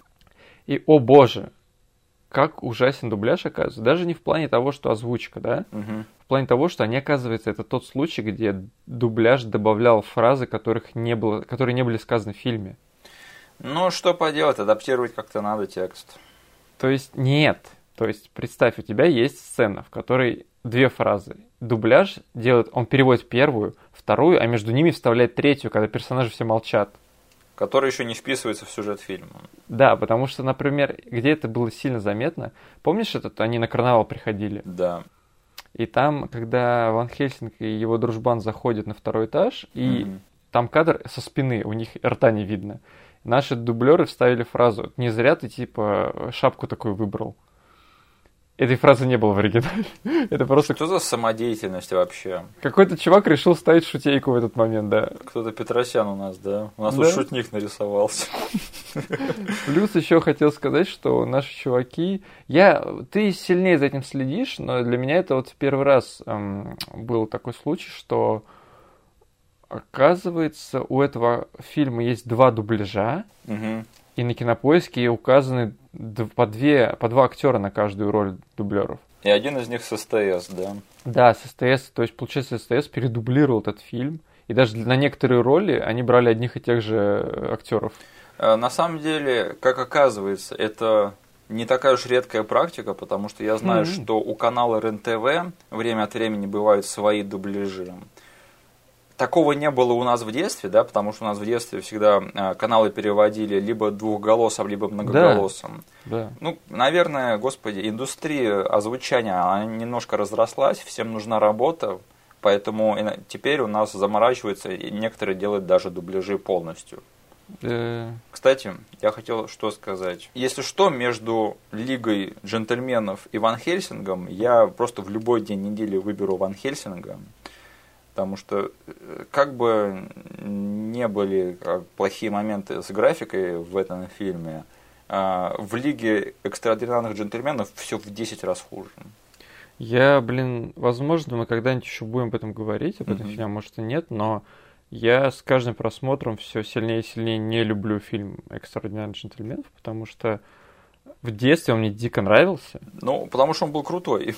Да, но даже тогда я нач... когда начинал его пересматривать через год, через два, через три, потому что это был фильм такой, который я часто смотрел. Угу. Он у нас потом, он у нас вроде на диске потом где-то был. Я просто помню, что я на компе даже его смотрел. Да, да. Вот. И даже тогда с каждым просмотром он все терял и терял и терял мое уважение. И я очень боюсь его сейчас смотреть, потому что я как бы я и обзоры на него смотрел от современных как бы ютуберов, и твое мнение я слышал, и я просто боюсь очень сильно в нем разочароваться. А, нет, это очень плохое кино, я пересматривал его уже вот в свежей памяти. А, очень плохо сохранившееся кино.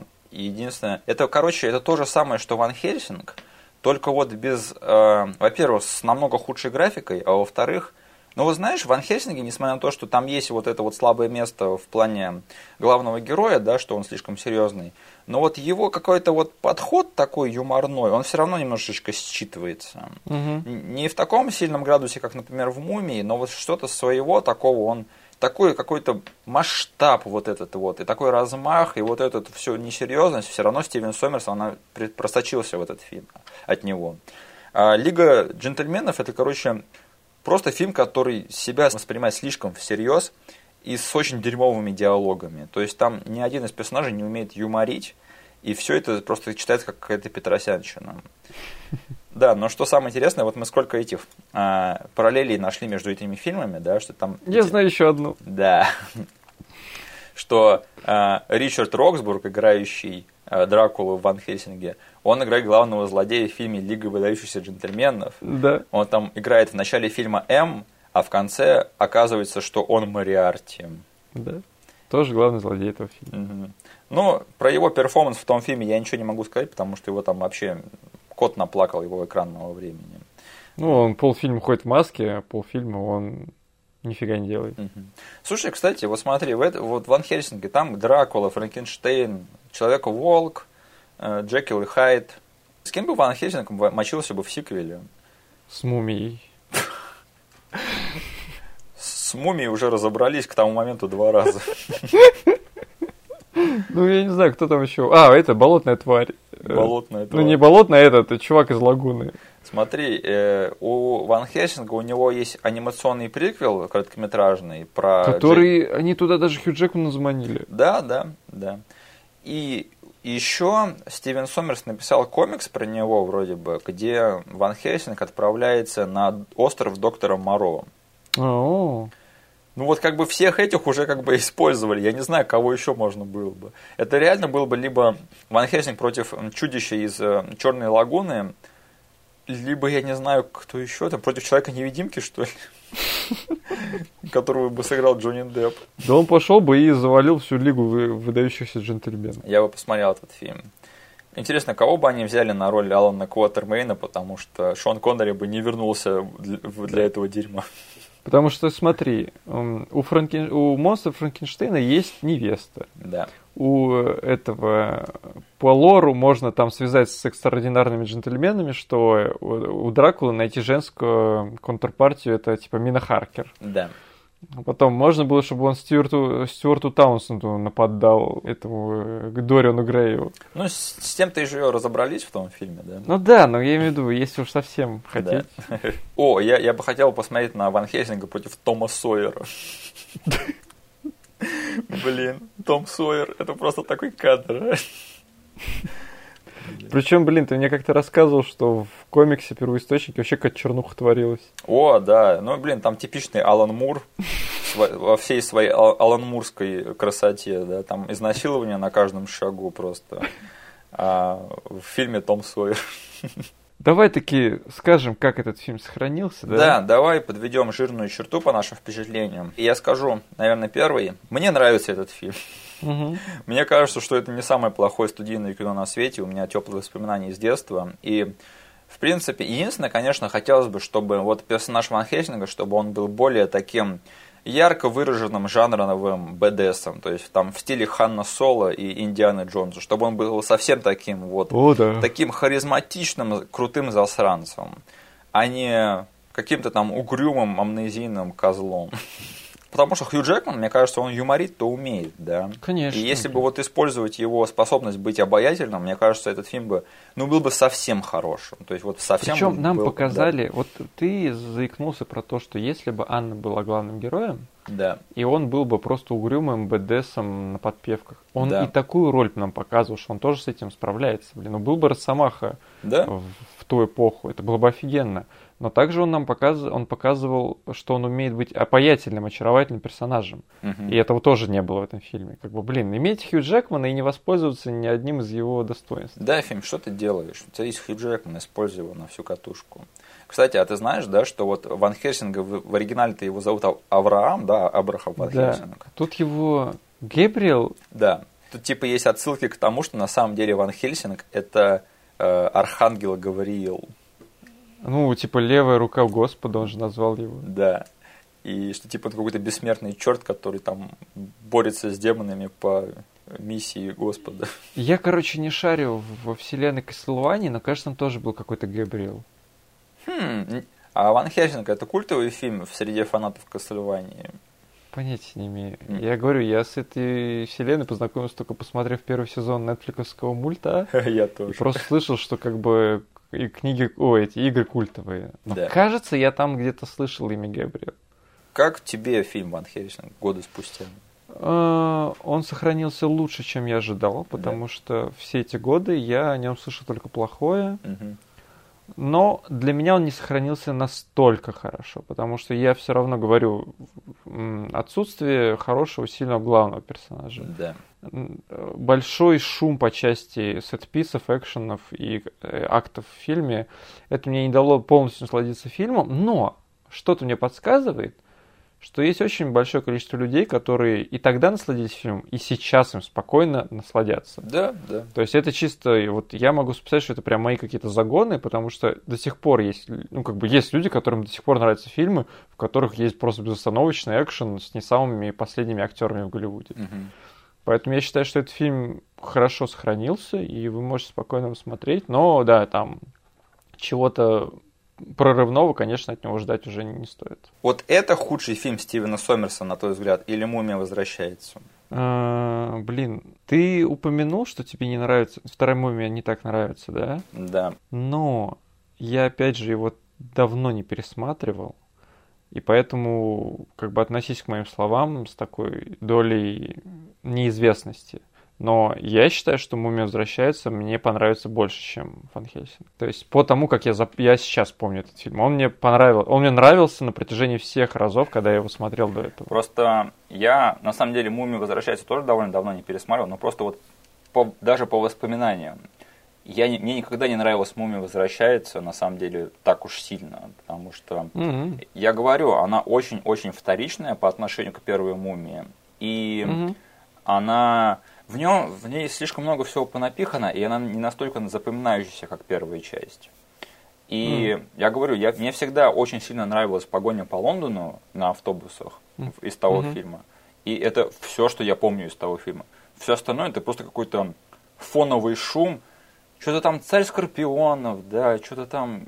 У них там этот мелкий появляется. В общем, да. Поэтому мне кажется, что я бы даже Ван Хельсинга поставил чуть-чуть повыше, чем Мумия 2. Mm-hmm. И еще мне интересно, я вот не пересматривал этот фильм прямо вот с самого раннего детства, но вот фильм «Книга джунглей», да, или как он, «Маугли» называется, Стивена Сомерса. А, кстати, да, я его, наверное, ни разу не смотрел от начала до конца. Вот, мне кажется, что там, наверное, присутствие компьютерной графики вообще не должно быть.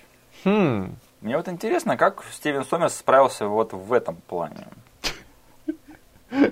Ну что, будешь смотреть? Звучит как эпизод, да? Да, но, блин, у меня ничего не связано с этим фильмом в детстве. Ну, я помню, мы с тобой угорали по нему немножечко. Да? Да, я помню, для нас с тобой прям это был такой, на очень краткий период, прям какой-то крутой фильм, который мы там э, смотрели по телеку. Окей. Сейчас пойду смотреть трейлер. Давай. Ну, в плане наследия этого фильма, я уже сказал, что это очень влиятельный фильм в сообществе готов. И да, этих персонажей, Дракулы, Франкенштейна, Ван Хельсинга, короче, мы их еще столько увидим на своем веку, э, что, возможно, даже вот сейчас понабравший культовость этот фильм Ван Хельсинг, да, я не удивлюсь, если сейчас э, есть большая востребованность э, в его сиквеле каком-нибудь или продолжении. Конечно, оно не случится, потому что Хью Джекман у нас устал и состарился, да. И вообще он, он Логан теперь, он I hurt myself today. Поэтому этого не случится. Но мне кажется, что достаточно много людей, которые вспоминают фильм «Ван Хельсинг» довольно-таки тепло. И я, в принципе, даже их понимаю, почему они так считают. Угу. Так что да, э, Ван Хельсинг хорошая тема. Недооцененное кино. Ну, точнее, оно оцененное прямо там, где оно и должно быть, но оно незаслуженно захейтено, я бы сказал так. Угу. Ладно, давай тогда перейдем к финальному блоку нашего подкаста. Давай, там кое-что интересное есть. Да, я хотел поговорить про мой любимый коммент из всех, что мы получали просто за все, за всю историю нашего подкаста. Да, да давай. Это где а, Во-первых, Илюха молодец, угадал фильм, я ему сразу же пошел сделал подарок, да. Mm-hmm. Единственное, на будущее пишите мне э, не в комменты, а в личку лучше так делать. Да. А во-вторых, а вторая часть этого комментария, я ее даже вот сейчас зачитаю. А еще кассету с этим фильмом у меня один знакомый утащил. Я, я так дал посмотреть, а он в другой город через пару недель с семьей переехал. Мудак сраный. Так обидно было. Блин, это настолько как-то задевает вот этот вот нерв того, что ты даешь человеку кассету, а он ее просирает. Это настолько распространенная тема в те, в те времена была. У меня была похожая история с этим, с диском, когда только-только начали появляться не аудио CD, а набитые mp3-шками эм пиратские диски. Uh-huh. У меня был диск с дискографией Linkin Park а и Limp Bizkit а. О, да. Я дал его дружбану, uh-huh. ну как дружбану, однокласснику. Да. А он за, за эту неделю, которую должен был слушать, он э, отчислился от школы по неуспеваемости. Блин, жесть. И я его больше не видел, он ко мне не, не приходил. Мы, школа было единственное место, где я с ним встречался. Угу. И он отчислился по неуспеваемости, и все. Он был двоечник. Как думаешь, это был его план изначально? Он типа, да, он знал, что приближается отчисление, и он просто набрал у чуваков всего в, в этот в долг и свалил. Блин, этот чувак просто Джокер. Джокер став. Забрал твой диск, пошел танцевать на лестнице. Блин, Миша, мы только в комментах отметили, что ты не вспоминаешь этот фильм. Он, короче, врубил в плеере твой диск и начал под музыку Linkin Park да. танцевать на лестнице. Блин, просто чувак, я не знаю, просто топ. Окей, и я тогда сейчас намекну на следующий наш выпуск. Давай, и мне тоже. Я перегорю на нашем конкурсе, потому что я, наверное, просто обанкрочусь на подарках из-за этого намека. Да? Надо быть школьником, чтобы не угадать следующий фильм. Ну давай. Окей, на следующий выпуск у нас с тобой будет многократный пропуск. Блин, ну ты... Ну вот серьезно, Окей. как еще можно намекнуть на этот фильм так, чтобы было не слишком очевидно? Окей. Давай тогда так. Первый написавший тебе получает подарок. Да, именно так и будет первый, кто напишет мне, получит подарок. Все остальные тоже, пожалуйста, пишите свои догадки, если они у вас есть. Но уже без подарков просто будете знать, какой на следующий выпуск э, уже наверняка. Угу. И да, вообще, наверное, с этого выпуска, наверное, надо сделать так, чтобы всегда было так, что на первый написавший мне, потому что подкаст бесплатный, и э, у нас нет спонсоров, поэтому с подарками будет ограниченное число теперь. Так что да. Но, тем не менее, я всегда за, когда люди мне пишут свои догадки, поэтому если у вас есть э, желание и энтузиазм угу. вступить в обсуждение, то, пожалуйста, всегда мне пишите, я с вами это всегда буду обсуждать. Да, на следующий выпуск у нас будет многократный пропуск. Блин, я сейчас буду думать, как можно было завуалированно этот фильм да преподнести, никак, вообще было ли это возможно. Никак. Я все, что я думал, оно мне показывалось слишком, как-то либо слишком уж э, очевидно, либо слишком совсем нечестным, что могло бы относиться к любому фильму. Поэтому мне кажется, что вот это буквально самое лучшее, что я могу подобрать к золотой середине. Okay. Ну что, я думаю, пора сворачиваться, сворачивать наш э, визит в темную вселенную. Да, блин, опять длинный выпуск получился. А фильм такой получился сочный. Да? До следующего раза. Всем пока. Всем пока.